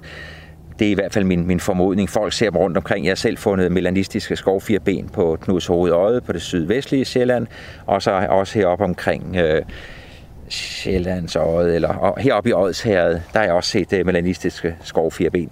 Markfirben, det er særdeles sjældent, at man ser melanistiske markfirben i Danmark, og jeg mener også, at jeg så en artikel for et stykke tid siden fra, fra Tyskland, hvor der er en, der stolt kunne sige, at jeg fundet et øh, melanistisk markfirben dernede. Men når vi tager østpå, i Polen, der er de relativt almindelige. Nå. Jeg har på mine rejser i, i, i Polen enkelte gange set melanistiske markfirben. Desværre var det en sommertur, hvor det var meget varmt, og de flygtede, men, men der er det. Så der er også en vis variation. Det er sjovt, for jeg troede, melanisme var sådan lidt en kulde tilpasning, men i Polen har de det vel varmere end her. Ja, det er noget lidt pudsigt noget, at, øh, at det er på den måde. Ved, ved hugormen, der er det jo temmelig almindeligt, at, at vi ser melanistiske individer, i hvert fald i Østdanmark. Altså, hvor jeg kommer i Nordsjælland og rundt om, ja, på, hele Sjælland og Røstnæs og så videre, der er det, der er det almindeligt at se melanistiske hugorm. Men jeg ved, mange steder i, i Jylland, der er det altså ikke noget almindeligt syn. Nej, de er på Mols, men jeg har aldrig set dem op i Nordjylland. Nej. Øhm, der, da jeg var lille, der sagde vi, at øh, de rødlige hugorme var hunder, og de grå var hanner. Det var sådan... Det er også en grov tomfingerregel. Altså dem, der er lysebrun med mørkebrun zigzagstribe, det er tit hunder, og dem, der er grå med sort zigzagstribe, det er som udgangspunkt hanner. Og så er der en masse overgangsformer, og der gør det svært, for man skal bruge andre karakterer. Så, men hugormene, de, dem kan vi jo behandle en anden god gang. Ja, det må Så, vi gøre. men altså, øh, markfirbenet er inddelt i adskillige underarter gennem Europa og Østeuropa. Øhm, og det vil sige, der er en øh, markant morfologisk variation ved, ved markfirbenet. Men altså, nu talte vi også om, at, øh, at, at markfirbenet var sjældent her i Nordeuropa på kanten. Altså hvis jeg tager, tager til Sydeuropa, for eksempel det nordlige Grækenland, som er den absolute sydgrænse, Pyrenæerne er der også nogle steder, der er det, også, øh, der er det svært at finde øh, markfirben. Det er jo også, øh, hvor vi er på dens globale grænse. Ja, dernede har de også nogle andre fireben, ikke? Ja, der er masser. Altså, vi herpetologer, vi ynder jo at tage sydpå, fordi der er mange flere arter nede sydpå. Balkan, det er et, et sted, hvor mange arter af fireben har udviklet sig, og der er et, væld af arter i, ja, for eksempel det, hele det tidligere Jugoslavien. Så nu er det ved at være lidt køligt, og øh, det kan godt være, at øh, selv de unge firben klogelige har fundet ud af, at nu er der altså ikke så meget mere sol at hive ud af, af, af efterdag, eftermiddagen. Jeg synes også, de gjorde det godt. Det var Ja, det var virkelig, øh, de har øh, i den grad brudt vildsporforbandelsen. Ja, det, Så hvis vi vil nå at se det andet sted, så kan det også være, det Lad os, lad os prøve. ja. Du lytter til Radio 4. Så nu er vi oppe ved Oddenvej. Det er Henrik Bringsø, der viser os rundt her ved Sjællands Odde. Øhm, Peter Løde, min producer, og mig, Mette Hesselholt Henne Hansen, som er ude på feltreportage for Vildspor. Og, og nu er vi jo kommet hen til årsagen, der er lidt trafiklyde nu, fordi årsagen til, at vi overhovedet fik idéen til at komme over og se på markfirben her, det var jo en nyhedsartikel på DR.dk, som, øh, som hed Markfirben skal på hotel i to år, som handlede om de her heldige firben, der kom på et wellnessophold, imens Molslinjen lige udvidede vejsystemet her lidt. Og øhm, ja, vi, vi var kort inde forbi det før, men, men jeg blev lidt provokeret over, jeg synes, øh, vi talte os om nede ved stranden, at øh, bilag 4 beskyttelsen i, i artsdirektivet, det er, er, er toppen af naturbeskyttelse. Og, og når vi så bliver nødt til at dispensere for den, eller vi vurderer, at vi er nødt til at dispensere for den på grund af samfundshensyn, så var det måske en lidt oversolgt vinkling, synes jeg. ja, at de skulle på femstjernet luksushotel, Ja, øh, firebenene. Ja, ja det, det er jeg enig i. Det var, det var nok lidt populistisk øh, skrevet. Øh, men øh, det, som jeg, den måde, jeg ser det på, det er, hvis det i sidste ende kommer til at blive et gode for firebenene, for populationen og for naturen i det hele taget, jamen så går det jo nok, at der er nogen, der taler om, om øh, hotel til, til fire ben. Men ja, det, det, det er velbegrundet, synes jeg, at, at øh, vi oplever en vis skepsis blandt mange naturinteresserede, mange naturbrugere, når det gælder noget med at lave erstatningsnatur. Som vi sagde, bilag 4-beskyttelsen den er afsindig streng, men der er dispensationsmuligheder, når det er samfundsinteresser, der er på spil. Og hvornår er der det? Det er der i mange situationer, når der skal laves, når der skal laves øh, bebyggelse i et naturområde, når der skal laves veje, når der skal laves øh, produktionsenheder, øh, fabrikker osv. Og det, ja, det er jo det, at der er er der en del menneskelige aktiviteter, der, kommer, der tit kommer forud for, for andre ting. Altså når det, jeg, jeg var, har selv været lidt aktiv, når det gælder omfartsvejen nede på Stævns, i det område, hvor jeg kommer fra, og det lagde jeg på Facebook. Min gode ven fra, øh, fra Norge, en biolog, hun sagde, jamen I har jo veje overalt i Danmark, kan I aldrig få nok? Og så sagde jeg, nej, åbenbart ikke, vi skal have flere og flere veje og større og større veje. Øhm, og så, oplever, så er der altså mange folk, der også har oplevet, at når der skal laves ny natur, det kan være terrestriske habitater, det kan være vandhuller, der skal laves, fordi der er en jernbane eller en vej, der ødelægger et vandhul, jamen så, så bliver der gravet nye vandhuller, lavet ny natur, og så virker det som om, at den nye natur, den ikke er helt lige så god som den gamle. Ja. Og hvad sker der så på sigt? Øh, Så, så det er forståeligt, at der er mange, der har en skepsis over for det med at lave erstatningshabitater for truede arter. Der er jo også noget, som vi har været inde over i, i Vildspor mange gange, som er det her med kontinuitet. Fordi øh, altså, nu taler vi om nede ved stranden, at markfjerbenet kan fungere lidt som en løftestang, fordi den har den her særlige grad af beskyttelse for alle de andre arter, som den deler levested med. Ja. Øhm, men i det øjeblik, man, man tager en art ud, og skaber et kunstigt levested til den, og sætter arten ud der igen, så, øh, så, så, har, så er det jo ikke på lige stor vis gavnet alle de andre arter, der sammen eksisterer med. Nej, der er i hvert fald ingen garanti for, at det bliver lige så godt for alle de andre arter. Så, men altså, vi står her, vi, vi går i vejkanten på Oddenvej, der hvor øh, Molslinjen de skal udvide vejen. Øhm, og der er et, et konsulentfirma, der har været med til at indsamle fireben. Dem, der er så at sige kommet på hotel, de er blevet anbragt i et stort frilandsterrarium, øh, hvor de har det godt og bliver fodret, og hvor det sandsynligvis vil formere sig.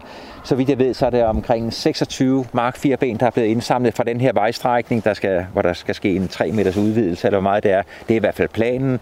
Jeg vil lige sige, at jeg er jo ikke opdateret på det hele, men jeg, så jeg har fået lidt, lidt orienteringer om det. Øhm, og der bliver den her skrant, hvor firebenene lever på, den bliver ødelagt. Og derfor er de kommet i fangenskab, og de skal være der i måske et eller to år. Og så er det meningen, der skal laves noget erstatningsnatur. Og hvis jeg lige kort skal beskrive for lytterne det sted, hvor vi står, så er øh, Oddenvej herud til øh, Sjællands Odde færgeleje jo en ikke særlig stor hovedvej. Øh, to spor med en midterstribe og så en cykelsti på hver side. Man kan godt, sådan, når man har oplevet færgetrafikken her, se, hvorfor det, der er nogle samfundsinteresser i at udvide vejen. Og skal vi se på markfirbindets levested her, så er det jo heller ikke fordi, det er uberørt stranding, vi står ved. Nej. Det er en, en grøftekant med sandet jord og lav vegetation. Vi har ja, ægerpadderok, vild kulorød Lidt cikorie og, og- cikorie, ja, Ja. og ellers græspræget, men, men åbenbart lun nok og sandet nok til, at, at markfirbindene godt kan lide den. Den er dejlig lun, det er der ingen tvivl om. Den skråner, den her, den vender mod sydøst, lige hvor vi står nu. En anden del af det vender mod øst, og nogle steder der er det mod syd. Så den, den, den skråner skram, som den skal, den her øh, skrant, og det, det holdes lysåben. Der må ikke øh, gro træer og buske herude, det bliver slået en gang imellem, og det er faktisk øh, ganske godt for, for markfirbenet. Og der er noget, noget jord, der er blotlagt. Specielt ungerne, øh, som jeg kunne se tidligere i dag, de kan godt lide at ligge på muldvarpeskud, og der ligger noget andet blot, blotlagt øh, jord her, og, og der, der, der ligger de og, og soler sig. Så hvis man nu som lytter undrer sig over, at hvis en vejkant er så perfekt, hvorfor har vi så ikke markfirben overalt i Danmark, så kan man jo godt sige, at den er mindre kraftigt tilgroet og kraftigt bevokset i det hele taget end en standard Ja. vejkant. Altså vi er på Sjællands Odde. Det er strandsand, der er under Ja. fødderne på os. Og så er der jo også noget andet. Hvorfor er der ikke markfirben på alle øh, vejskrænter, vejskråninger i Danmark? Vi er i et område, hvor vi har en stor, en, en, en stor udbredelse af markfirben på de her sandede jorder. Vi har at gøre med det, man kan kalde en metapopulation. Mange enkeltpopulationer, der ikke er helt isoleret, hvor der kan være en vis udveksling mellem enkeltpopulationerne, genudveksling. Det er en, en stor fordel, og det er bestemt det, som øh, skal være målet, at vi skal fortsætte med, at øh, den, den, den skal være temmelig stærk arten i, i det her område, det her sandede område af det dejlige lune Nordvestjylland. Skal vi lige hoppe over grøften over til lyngen her? Ja. Vi går nu over i et, i et område, der ejes af Molslinjen, øhm, og langt det meste af det her areal, det er groet til i øh, sprunget i skov og med tæt trævegetation.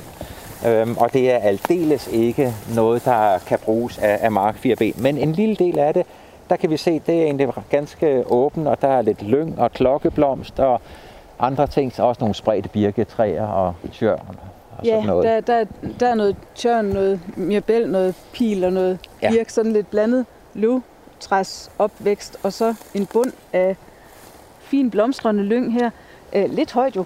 Det, Ja. det er jo et andet emne, der ofte kommer op i vildspor. Det Ja. der med, at, øh, at, at vegetationen generelt er lidt højere, end den var for nogle generationer siden, Ja. fordi vi har færre dyr i landskabet. Ja, Øh, det er da relevant. Øhm, altså, jeg, jeg gik jo her tidligere i dag, der var, der var nogle markfirben herinde i Lyngen. Det er ikke sådan, at der er en kæmpe population, men øh, når det er sådan en høj vegetation, så gør markfirbenene tit det, at, øh, at de kravler op i toppen af lyngen og soler sig der. Sovt. Nej, det har jeg aldrig set. Det kan jeg Nej, godt se. ja, men det, det er fint. Og det, kan- det kan du også se andre steder, altså Røstnæs og sådan nogle steder, hvor der er tæt vegetation, der kan de kravle lidt op, men selvfølgelig ikke op i toppen af, af birketræer, det, det kunne de ikke øh, drømme om. Øhm, og så er der det med, øh, med krybdyr, de er ret udsatte for prædation. De er de har hurtige bevægelser, kan man se, men øh, krybdyr har generelt en dårlig kondition. Den måde, de rent fysiologisk fungerer på med deres øh, hjertesystem og, og, og det, at de er vekselvarme, de har en forfærdelig dårlig kondition, og de skal helst have noget vegetation at skjule sig i. Og det er sådan lidt øh, et, øh, et skisma, et, øh, et, en, en konflikt. Der er nogle arter, der godt vil have mere åbne forhold. Markfirben, og specielt hugorm måske, de skal, øh, der, der må, må det ikke være alt for kort. Der skal være noget højt græs, de kan gemme sig i, men stadig så skal der være nogle åbne pletter, hvor de kan, kan sole sig. Og her hørte jeg jo faktisk dig sige, at hvis man ryddede, så der var mere af det mest øh, kronedækkede her, der kom til at ligne det her mere, så ville det potentielt måske ikke være så dårligt et erstatningslevested. Nej, ja. Det er jo også i forbindelse med den vejkant, der ryger, kan man ja, sige. Ja, ja, netop. Så det, det er vigtigt, altså den der vejkant, som sagt, den er fin, men det, det er ikke det alene. Der, det, det skal hænge sammen med resten af den, af den gode natur, med resten af metapopulationen af markfirben heroppe. Øh, men øh, jeg, jeg kan sige, at så vidt jeg er orienteret, jeg er jo ikke part i alt det her andet, end jeg er hammerne interesseret i alt, hvad der har med herpetologi at gøre, og derfor også markfirbenene heroppe. Men så vidt jeg forstår, så er der ikke nogen aftaler, der endelig er på plads mellem øh, Odsherred Kommune og Molslinjen om, hvad der skal ske. Så kan man også nå at dele sine gode idéer. Ja, netop, ja. Øh, men det, der bliver talt om i krogene, det er som sagt at rydde noget af et, et, et areal heroppe for, for, for trævegetation, så det bliver lysåben. Lave nogle skrænter, nogle øh, sandskrænter, gruseskrænter, hvor der, der, der kan være sydvendte, og så øh, kan øh, markfirbenet trives der. Det lyder umiddelbart som en rigtig god løsning at, øh, at, at lave det her mere åbent. Ja. Men, der, er, men. der er jo et, et, et men, fordi der er sket noget her. Det er sprunget i skov, og det er jo det, vi, vi ser mange steder i landet. Og hvis, hvis man rydder det her, og man så ikke gør andet. I første omgang, der bliver det et pragtfuldt sted for, for markfirben, at det bliver lysåben, men der ligger en masse frø fra de træer og buske, de vedplanter, der er her. Det kan vi godt regne med. Og så begynder det hele at skyde forfra. Og hvis det hele så om 5-10 år ser ud, ligesom det gør nu, jamen så kan det hele være lige meget, kan man sige. Ja, fordi man kan sige, at hvis tilgroning er en hovedtrussel mod arten, Ja. og man løser det ved en nulstilling af et tilgroet område, så kommer det jo til at ske igen. Ja, netop. Så derfor håber jeg da, jeg, jeg forventer også, at der i aftalen mellem kommunen og Molslinjen bliver en eller anden fremtidssikring, hvis man skal bruge det, det fine ord her. Fremtidssikring af levestedet, således at det, natur, det er jo ikke bare, hvordan det er i dag og i morgen. Det er også øh, fremover, hvordan det, det tager sig ud der. Så en, en form for fremtidssikring, så vi kan sørge for, at øh, den erstatningsnatur, som formodentlig er på vej, at det er noget, der kan bruges for fremtiden. En eller anden form for plejeordning, så den bliver holdt åben, og vi får et øh, nyt pragtfuldt område, hvor der er mange andre arter, der også kan trives, såsom vipseæderkoppen, som du gik i svime over lige før. Ikke? Den var også fin. Ja, det var den. Jamen, og, og der kunne jeg jo hive et øh, velkendt vildspurgt tema ud af hatten endnu en gang, og så sige, at, øh, at hvis man skal have en plejeplan, så kunne græssende dyr jo både holde successionen tilbage og give noget gødning, der gav insekter, som gav mere mad til markfirbenene osv. Så, videre. så vi kan jo håbe, altså i min erfaring, så sådan nogle projekter, de har det med ikke at inkludere drift. Men der kunne Molslinjen jo gå lidt foran, måske, og så tænke drift ind fra starten. Men tror du ikke, der skal mange græsne dyr til for at holde øh, træerne nede? Øhm, Altså... altså, Det, som er, er min erfaring, det er, at øh, jamen, græsne dyr, de tager først de lækre ting, og så skal mm-hmm. der mange til, før de be- begynder at forgribe sig på vedplanterne. Ikke nødvendigvis mange. Altså et af de steder, hvor jeg ser flest markfirben, er jo Molslaboratoriets arealer. Ja. Og, og der er nøglen jo så bare, at dyrene er der hele året. Og det vil sige, at de mindre populære ting, de bliver spist i den sæson, hvor der ikke er så meget vækst i lækkerierne, kan man sige. Mm, ja. Øhm, og, og, og særligt vedplanter, som jo om vinteren gemmer guffet i barken og knopperne, hvor, hvor træet gemmer det utilgængeligt ned i rødderne, slået græsset gemmer det utilgængeligt ned i rødderne, Ja. så går de mere på vedplanter i, øh, i, i den kolde sæson. Ikke? Ja. Så, så altså, lige netop birk er der ikke rigtig nogen, der gider æde. Nej, så den vil nok blive ved med at være et problem. Måske også kræve noget maskinel rydning. Ja, og så er det, altså der, der bliver jo skabt sandsynligvis nogle, øh, nogle, nogle, nogle sydvendte skrænter, og de skal jo nok skånes øh, i, i, i vid udstrækning i en, i en overrække, så de bliver ved med at have den form, som de har. Øh, men det, det afgørende, det er, eller der er en, der, der er flere afgørende ting, men øh, det skal være lysåben, men stadig så må der være noget god vegetation. Vi kunne jo se lige før, at fireben, de, de øh, kræver stort set, at der er noget vegetation, de kan skjule sig i, og når, når, når de er rundt og foragerer. De har deres huller at kravle ned i, men når de render rundt og æder, og de skal parre sig osv., så, skal der også være god vegetation, de kan skjule sig i. Så Ja. græsvegetation og andet, det, det skal bibeholdes i en eller anden form. Og så, Så- bliver det spændende at se, hvad man finder ud af, parterne, der er involveret. Ja. Og jeg tror da også, at konsulentfirmaet, der er involveret, de er interesseret i, at det for fremover også bliver godt til Mark 4Ben og andre. Men hård sommergræsning med får, for eksempel, ville nok være en dårlig idé, som fik det hele. Ja, det er det. Ja, Den hårde græsning, hår, Ja. hårde græsning, det er det, der får nakkeårene til at rejse lidt på mig. Jeps. Skal vi ikke, øh, skal vi ikke håbe, at, at øh, dem, der står med ansvaret for projektet, indhenter nogle rigtig gode idéer og faglige vurderinger Ja, jo. i, i, øh, i den fase, der følger nu. Nu er Mark Firbenene så anbragt på deres luksushotel. Ja, øhm, og, og, og vejudvidelsen kommer vi jo nok ikke udenom. Og, altså, den, det levested, de mister, er jo også et, et øh, menneskepræget Ja. levested. Så det kunne jo være en fantastisk slutning på historien, hvis det blev erstattet af noget bedre med en langs, langsigtet plan for at bevare naturværdierne. ja. Og så for mig gør det ikke noget, hvis der er noget indblanding fra mennesket, hvis bare vi får et, øh, et godt sted for naturen. Og det er jo også øh, noget, publikum sikkert er glad for. Der, der er mange besøgende her, der er sommerhuse, og det kunne være en attraktion for alle. Ja, altså op ved vores sommerhus, der kan de godt lide om foråret at sidde på stierne. Og så får man dem jo i hvert fald at se. Ja, ja netop. Så, Ja, jamen øh, så tror jeg bare, at øh, jeg vil sige tusind tak for, øh, for rundvisningen, og Ja, fordi tak. du faktisk brød Vildsborgs forbandelse og, og, og fandt Mark Fjerbenene til os. Tak til øh, Henrik Bringsø. ja, selv tak. Det var en fornøjelse, og de øh, var jo velopdragende, de små fireben, det Ja, de sidste vi så. De var Ja. charmerende, og vi kunne få nogle gode billeder og, Ja, så lytterne også kan få dem at se på Ja, ja, forhåbentlig. Facebook-side. Ja, netop. Så er vi tilbage, så er vi tilbage i studiet, og øh, nu har jeg fået forbindelse her på en Teams-forbindelse til øh, Danmarks Naturfredningsforening, og nærmere bestemt fredningsleder Birgitte Bang Engrich. Velkommen. Tak for det. Og øh, ja, altså, jeg har jo ringet til jer, fordi jeg vil godt vide, ligesom, hvad man som øh, naturven i, i Danmark tænker om den her øh, beskyttelse. Ikke? Øh, så så øh, det der bilag 4, der ligesom er kommet ind med EU's lovgivning, og pludselig er, har fået, er blevet gældende i Danmark, hvad tænker I om sådan et bilag 4 der med stærkt beskyttede arter? Jamen, altså det er vi da ret begejstrede for. Sådan helt grundlæggende, at der er, at der er arter, der har en særlig beskyttelse. Man kan altid diskutere, om det er tilstrækkeligt mange arter, der har den beskyttelse. Men det er jo en beskyttelse, hvor vi altså faktisk har kunne se, at den har virket. Øh, også andre gange, hvor den ikke har virket godt nok, men grundlæggende så, så virker det jo, når det er sådan, at man får nej til at grave råstoffer et sted, hvor man ellers måske havde nogle rettigheder, fordi markfjerbenet pludselig bliver fundet øh, det der sted, og at det så er, er en, en vigtig forekomst.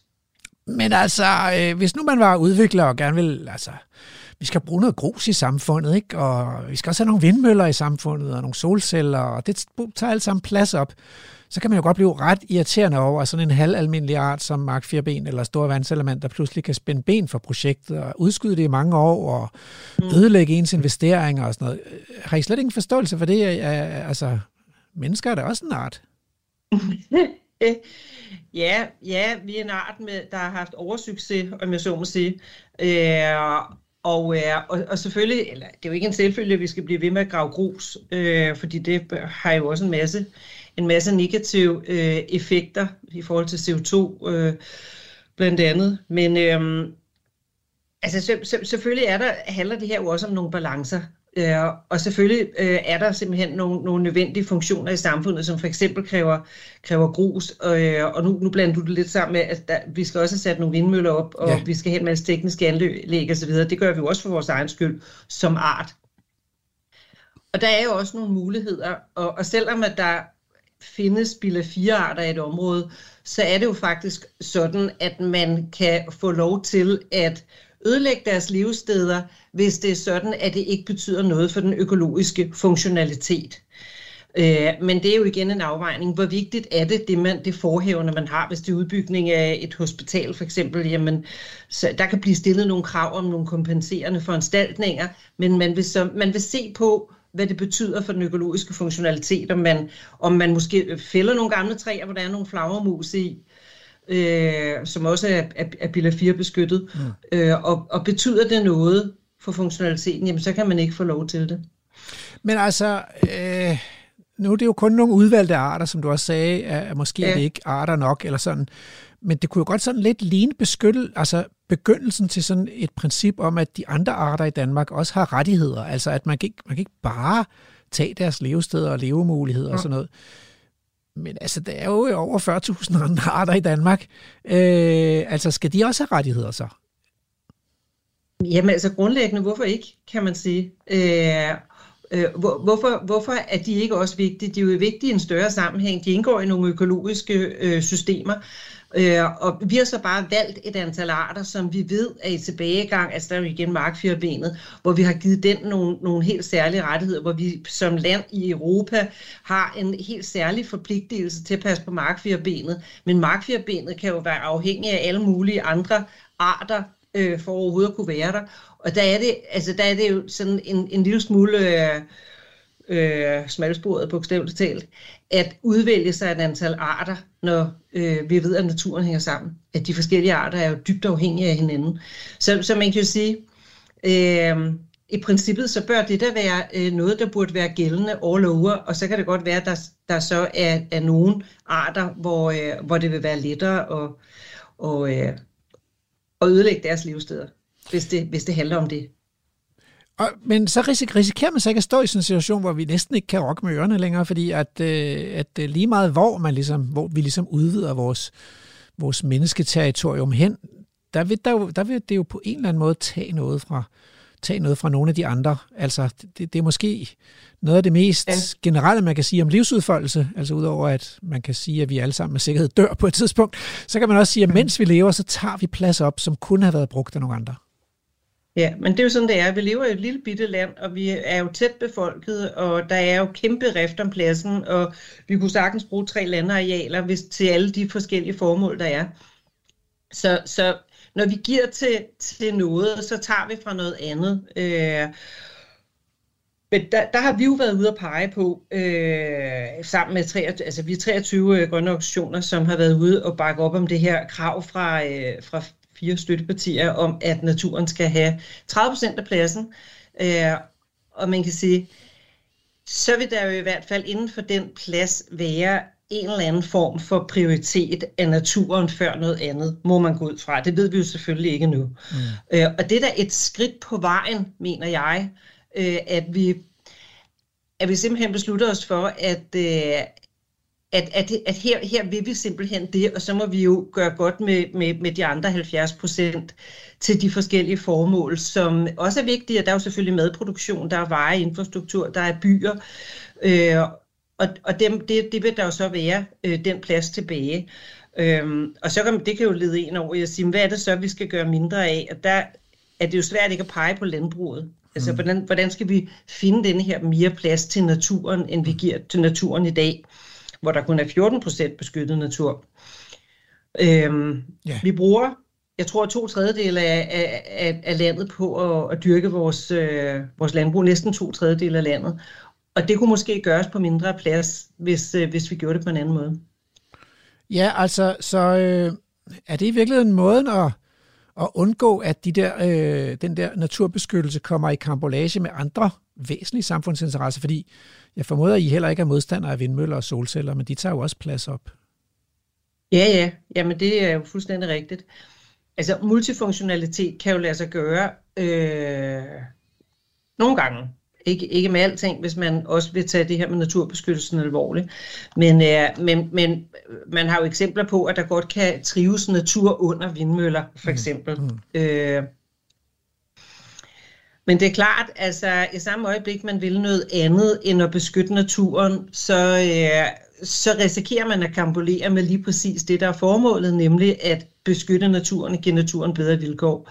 Men så noget som rekreative interesser, som jo også optager en masse plads, det kan jo godt samme eksistere med meget naturbeskyttelse. Ikke hvis vi vil have den ægte vilde natur, som er, er 100% på naturens betingelser, men, men vi snakker jo lidt i nogle zoner, altså en, en tredjedel af landet, øh, som, som beskyttet natur, hvor naturen er og kan trives, men hvor der måske også kan fungere andre ting, altså blandt andet det rekreative, og så en tredjedel af denne her tredjedel af landet øh, til beskyttet, særligt beskyttet natur, altså hvor naturen er den eneste ret. Den er ikke bare første ret, den er den eneste ret. Hvor naturen øh, er der på egne øh, betingelser, og hvor enhver form for produktion og rekreative formål og whatever, øh, man kan forestille sig, at vi også synes, at naturen skal levere ydelser, simpelthen øh, er, er, den, er, den er fuldkommen sekundær og måske ikke til stede mm. øh, i de områder. Det er klart, at man får gratis en drikkevandsbeskyttelse i den særligt beskyttede natur, og det er der jo ikke nogen, der kan have noget imod, og det er jo ikke noget, naturen den, den uh, tager skade af, også at være drikkevandsbeskyttelse. Men, men det der med multifunktionalitet indebærer jo nogle problematiske ting, fordi man så hele tiden afvejer ja. tingene op imod hinanden. Ikke? Men altså, men, det, men det, det, ja. Men altså, det, det du lidt siger også, fornemmer det er, at hvis nu, man, hvis nu det lykkes at få 30% natur, og 10% strengt ja. beskyttet natur, ja. øh, så kunne man godt forestille sig, at der var mange af de her 40.000 arter, som vi ikke længere behøvede at bekymre os om, fordi så, så havde de faktisk levesteder nok, og økologisk funktionalitet nok. Så, så behøvede man ikke en streng artsbeskyttelse ved siden af.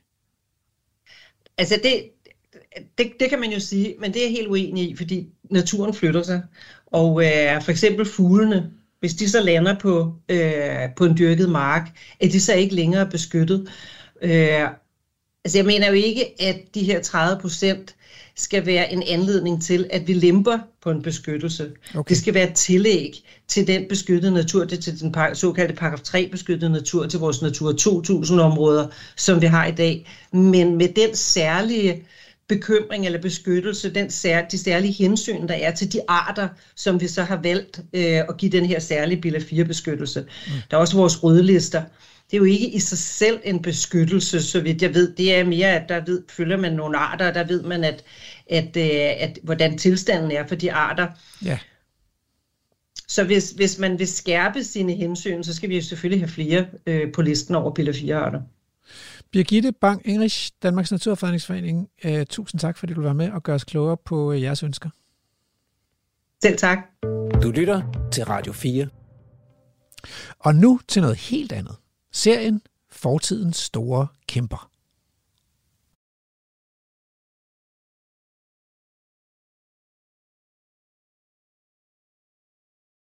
Ja, altså nu vil jeg gerne byde velkommen til øh, en ny gæst i studiet, nemlig øh, Bjarne Malerskov. Velkommen. Jo, tak. Øh, og du er jo en lidt mystisk kilde, fordi egentlig er du arkitekt, er det ikke korrekt? Jo, det er jeg. Men det er ikke derfor, du er her. Så vi skal ikke snakke bygningsværker. Øh, du er her, fordi du igennem det sidste års tid har delt en, øh, en serie om uddøde dyr øh, på, øh, på Facebook øh, inde i gruppen biodiversitet.dk. Det er en gruppe, vi har refereret til tidligere, øh, hvor du sådan har lavet sådan nogle portrætter af uddøde dyr. Ja, det er rigtigt. De har faktisk en del interesse inde i den gruppe der. Men altså, inden vi går længere ned ad den vej, så vil jeg lige spørge, hvorfor det? Altså, det er jo mega nørdet, at en arkitekt pludselig begynder at interessere sig for uddøde dyr. Ja, det er jo, det er jo heller ikke lige startet der. Øh, jeg tror, det var i 18, jeg kom med i biodiversitet.dk, øh, og der var jeg jo grøn. Jeg vidste jo ikke mere om natur, end de fleste gør. Øh, og så stille og roligt, så, så har jeg jo fået interessen for natur, og på et tidspunkt, så snakker vi jo meget om, om øh, funktioner, om dyrs funktioner i naturen. Mm. Og, øh, og vi har før også snakket om elefanter og næsehorn, øh, også på biodiversitet.dk. Og så fik jeg simpelthen lyst til at dykke ned i de her arter, som øh, har været her. Mm. Og, øh, og det var så spændende, så jeg fik lyst til at slå nogle portrætter op. Fedt. Tak for det. Og øh, nu er du så øh, indvildet i at komme her i studiet øh, for at dele portrætterne med os. Og nu, jeg kunne jo godt have bare have læst de der øh, portrætter op fra Facebook. Det, det ville jo være nemt og billigt. Det er sjovere og mere levende at have dig her i studiet. Så øh, nu prøver vi at se, om det kan fungere øh, mundtligt. Så øh, jeg vil bare starte med at spørge, øh, hvad, øh, hvad er dagens art? Ja, jeg havde tænkt, at øh, vi ligger ud med uroksen uroksen. Det tror jeg sgu, altså de fleste lytter vil sikkert sidde og nikke og har måske et svagt billede af uroksen fra Vi. Altså det der, den der øh, fossile urokse, der er blevet fundet i en mose. Øhm, så uroksen, det er altså øh, et af de uddøde dyr fra fortiden. Ja og nej. Øhm, fordi i strengt taget, så har vi den jo stadigvæk i vores kvæg. Det er samme art? Ja, det er det.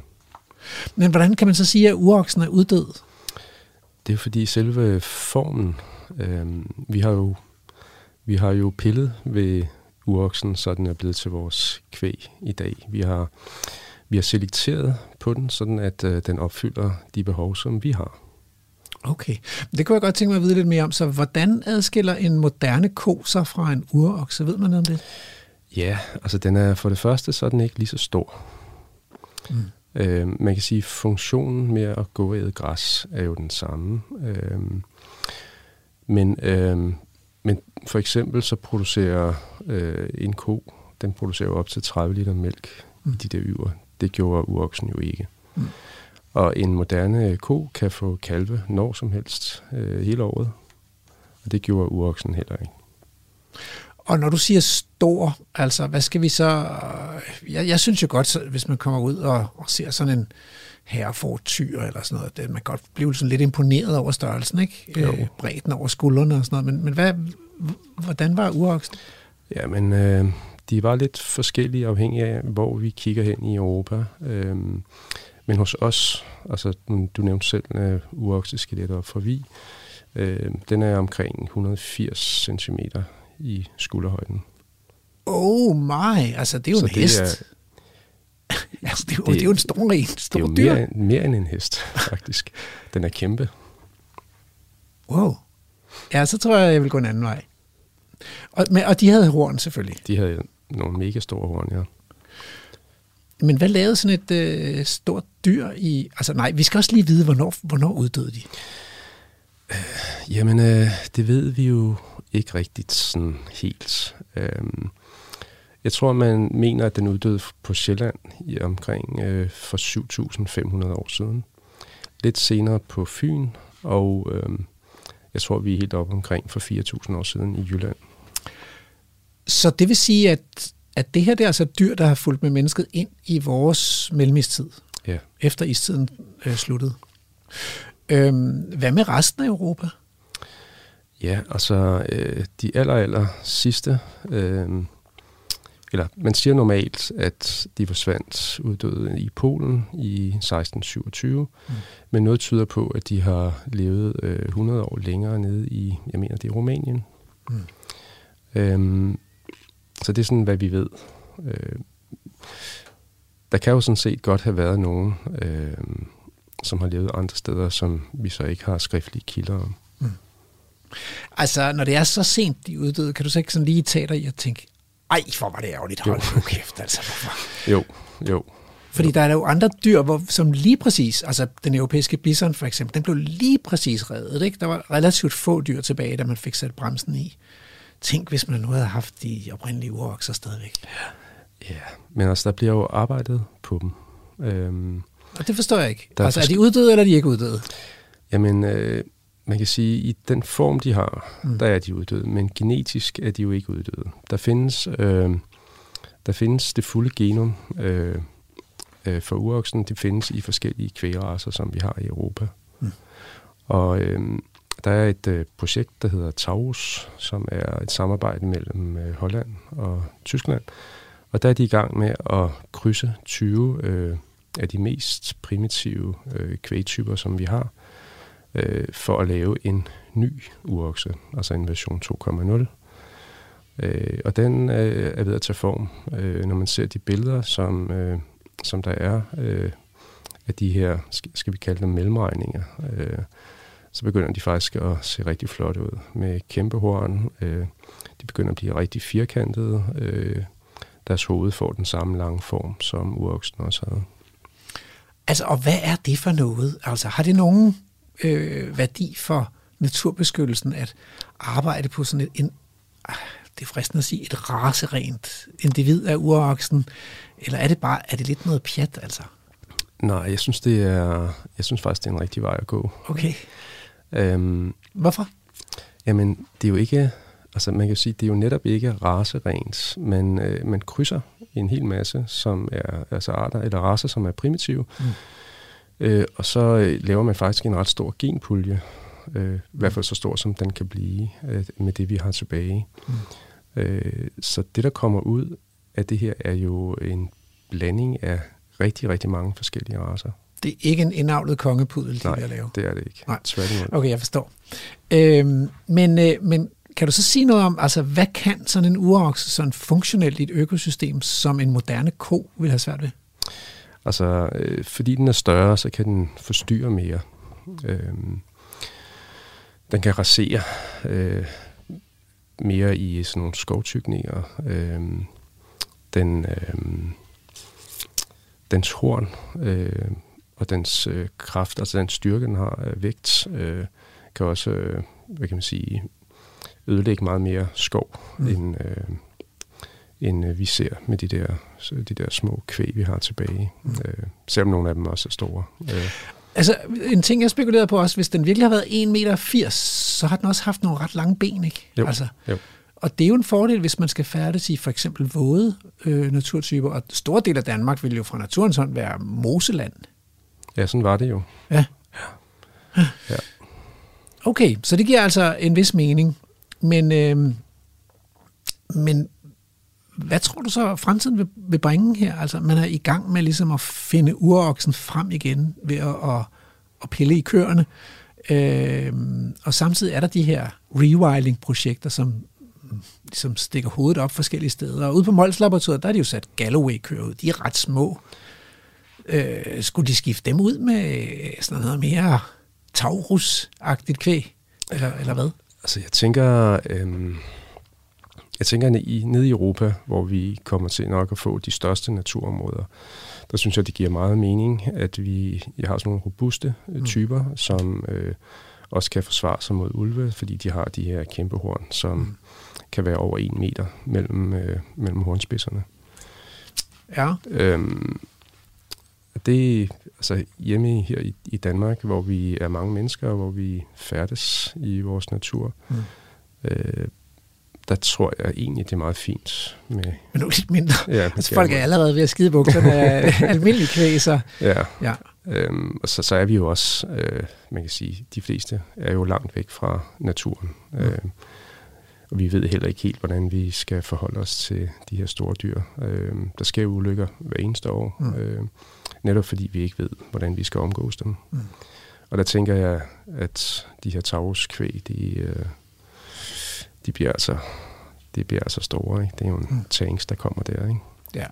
Okay, altså her til sidst, øh, hvor almindelige ville de have været, hvis ikke, nu, der ikke der havde været mennesker i Danmark? Altså, sådan nogle jamen, jeg øh, tror, man, jamen, jeg tror, man øh, siger, at der har været omkring øh, 1 million spredt ud over Europa. Mm. Så de har været ret almindelige. Mm. Bjarne Malerskov, øh, tak for det første portræt i serien Fortidens Store Kæmper. Selv tak.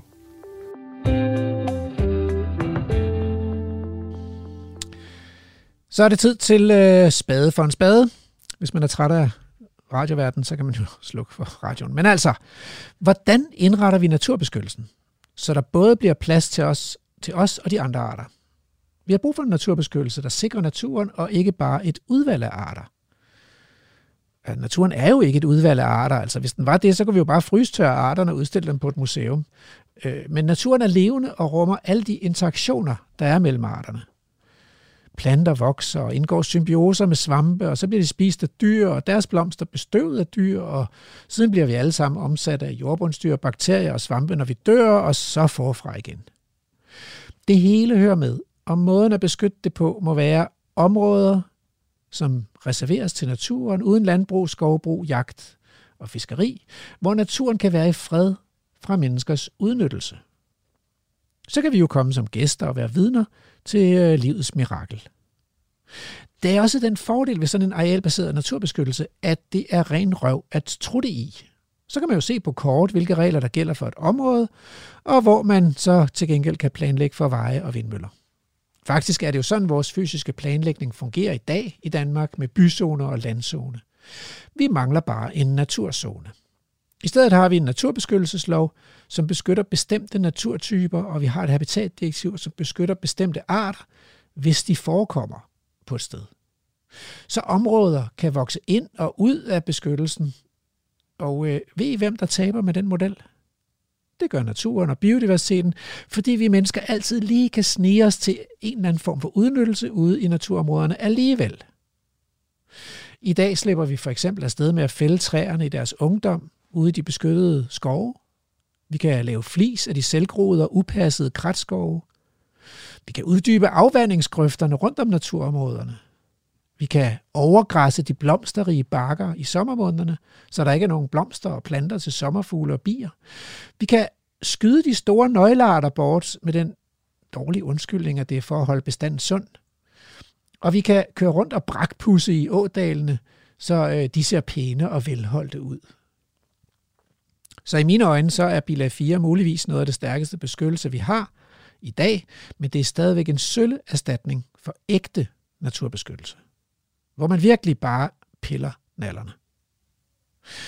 I en fremtid med ægte naturbeskyttelse, så må det være sådan, at erstatninger for naturødelæggelse i forbindelse med byggeri og infrastruktur, ja, de skal puttes direkte ned i en stor fælles pengekasse, en fond, som så kan frikøbe areal til ægte naturbeskyttelse. Og så skal der sidde kvalificerede natureksperter i fondens bestyrelse og træffe beslutninger om, hvad der skal købes fri. I have a dream. Dagens vildspor er slut. Nej, nej. Det er det ikke. Hvad? Vi har et hængeparti fra sidste uge. Og hvad skulle det være? Vi havde en quiz. Du har udladet Ja, det er øh, præmier og alt ja, muligt. Ja, men vi havde en quiz på øh, i vores Facebook-gruppe Vildspor på Radio 4. Ja.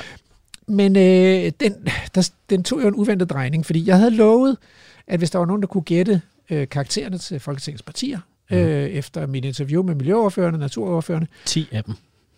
Ja, der var 10 af dem. Ja. Hvis, der, hvis der var nogen, der fik 10 rigtige, så ville vi simpelthen give et, øh, et godt et naturbevis fra den danske naturfond. Ja. 10 kvadratmeter, tror jeg, vi ville købe. Det, det, ja, det lyder meget rigtigt. Ja, det er 120 kroner, ikke? Ja. Men der blev vi bare overbudt øh, af en af gruppens medlemmer, ja. Ja. som sagde, at øh, jamen, han ville nu gerne give 10 kvadratmeter til de partier, der dumpede, ja. Ja. som en slags gravøl eller sådan noget, Ja. altså trøstepræmie. Og så vil han gerne give 10 kvadratmeter til de partier, der har scoret topkarakter. Og øh, altså, der var jo e- en af dem, jeg interviewede, der dumpede. Det er jo ja. Dansk Folkeparti. Ja. Og så var der to, der fik topkarakter. Og det var Alternativet og de radikale venstre. Mm. Så det, han gav simpelthen 360, altså naturbeviser for 360 kroner. Ja. Og dokumenteret det, med screenshot og det hele. Lige præcis. Det synes jeg er helt vildt dejligt. Og vi slap uden at Altså, Ja, det, jeg det, vi, kan, vi, ikke- det, vi kan ikke rigtig slippe udenom der. Jeg synes simpelthen, vi bliver nødt til at matche. hvad, hvad mener du? Altså, så vi gør det samme. Vi gør det samme. Er det, er det det, som man, man gør, som, så matcher man som den gavmilde giver? Eller? Hvis man er generøs, så matcher man simpelthen. Ja, det, det tænker jeg. Nogen har lige ja. givet en omgang, så giver man sgu også en omgang. Det, det vil jeg sige, ja. Det gør vi. Så vi matcher, Ja. og så lægger vi et billede op inde i Ja. ja. øh, gruppen af, af ja. vores vildsporgruppe. Altså, men det er dig, der matcher, ikke? Det er dig, der foreslår det. Jeg, jo, jeg skal nok gøre det. Okay. Nå, men altså, øh, nu er dagens vildspor slut. Ja, nu kan vi godt slutte. Okay. Tak til Mette Hesselholdt, Henne Hansen og Henrik Bringsø for at tage os med ud i markfirbenenes forunderlige verden. Tak til biolog Lars Brun fra Syddjurs Kommune, professor i Jura Helle Tegner Anker fra Københavns Universitet og fredningsleder i Danmarks Naturfredningsforening Birgitte Bang Engrich for at gøre os meget klogere på bilag 4-beskyttelsen og dens implikationer for byplanlægning og naturfredning i Danmark. Tak også til Vildspors kreative producer Peter Løde og Andrew Davidson til sammen et fireben. Og så tid til øh, ugens haiku. Varmesøgende, smaragdgrønne øjledyr i pjevset græsland. Programmet er produceret af Videnslyd for Radio 4. Hotel casino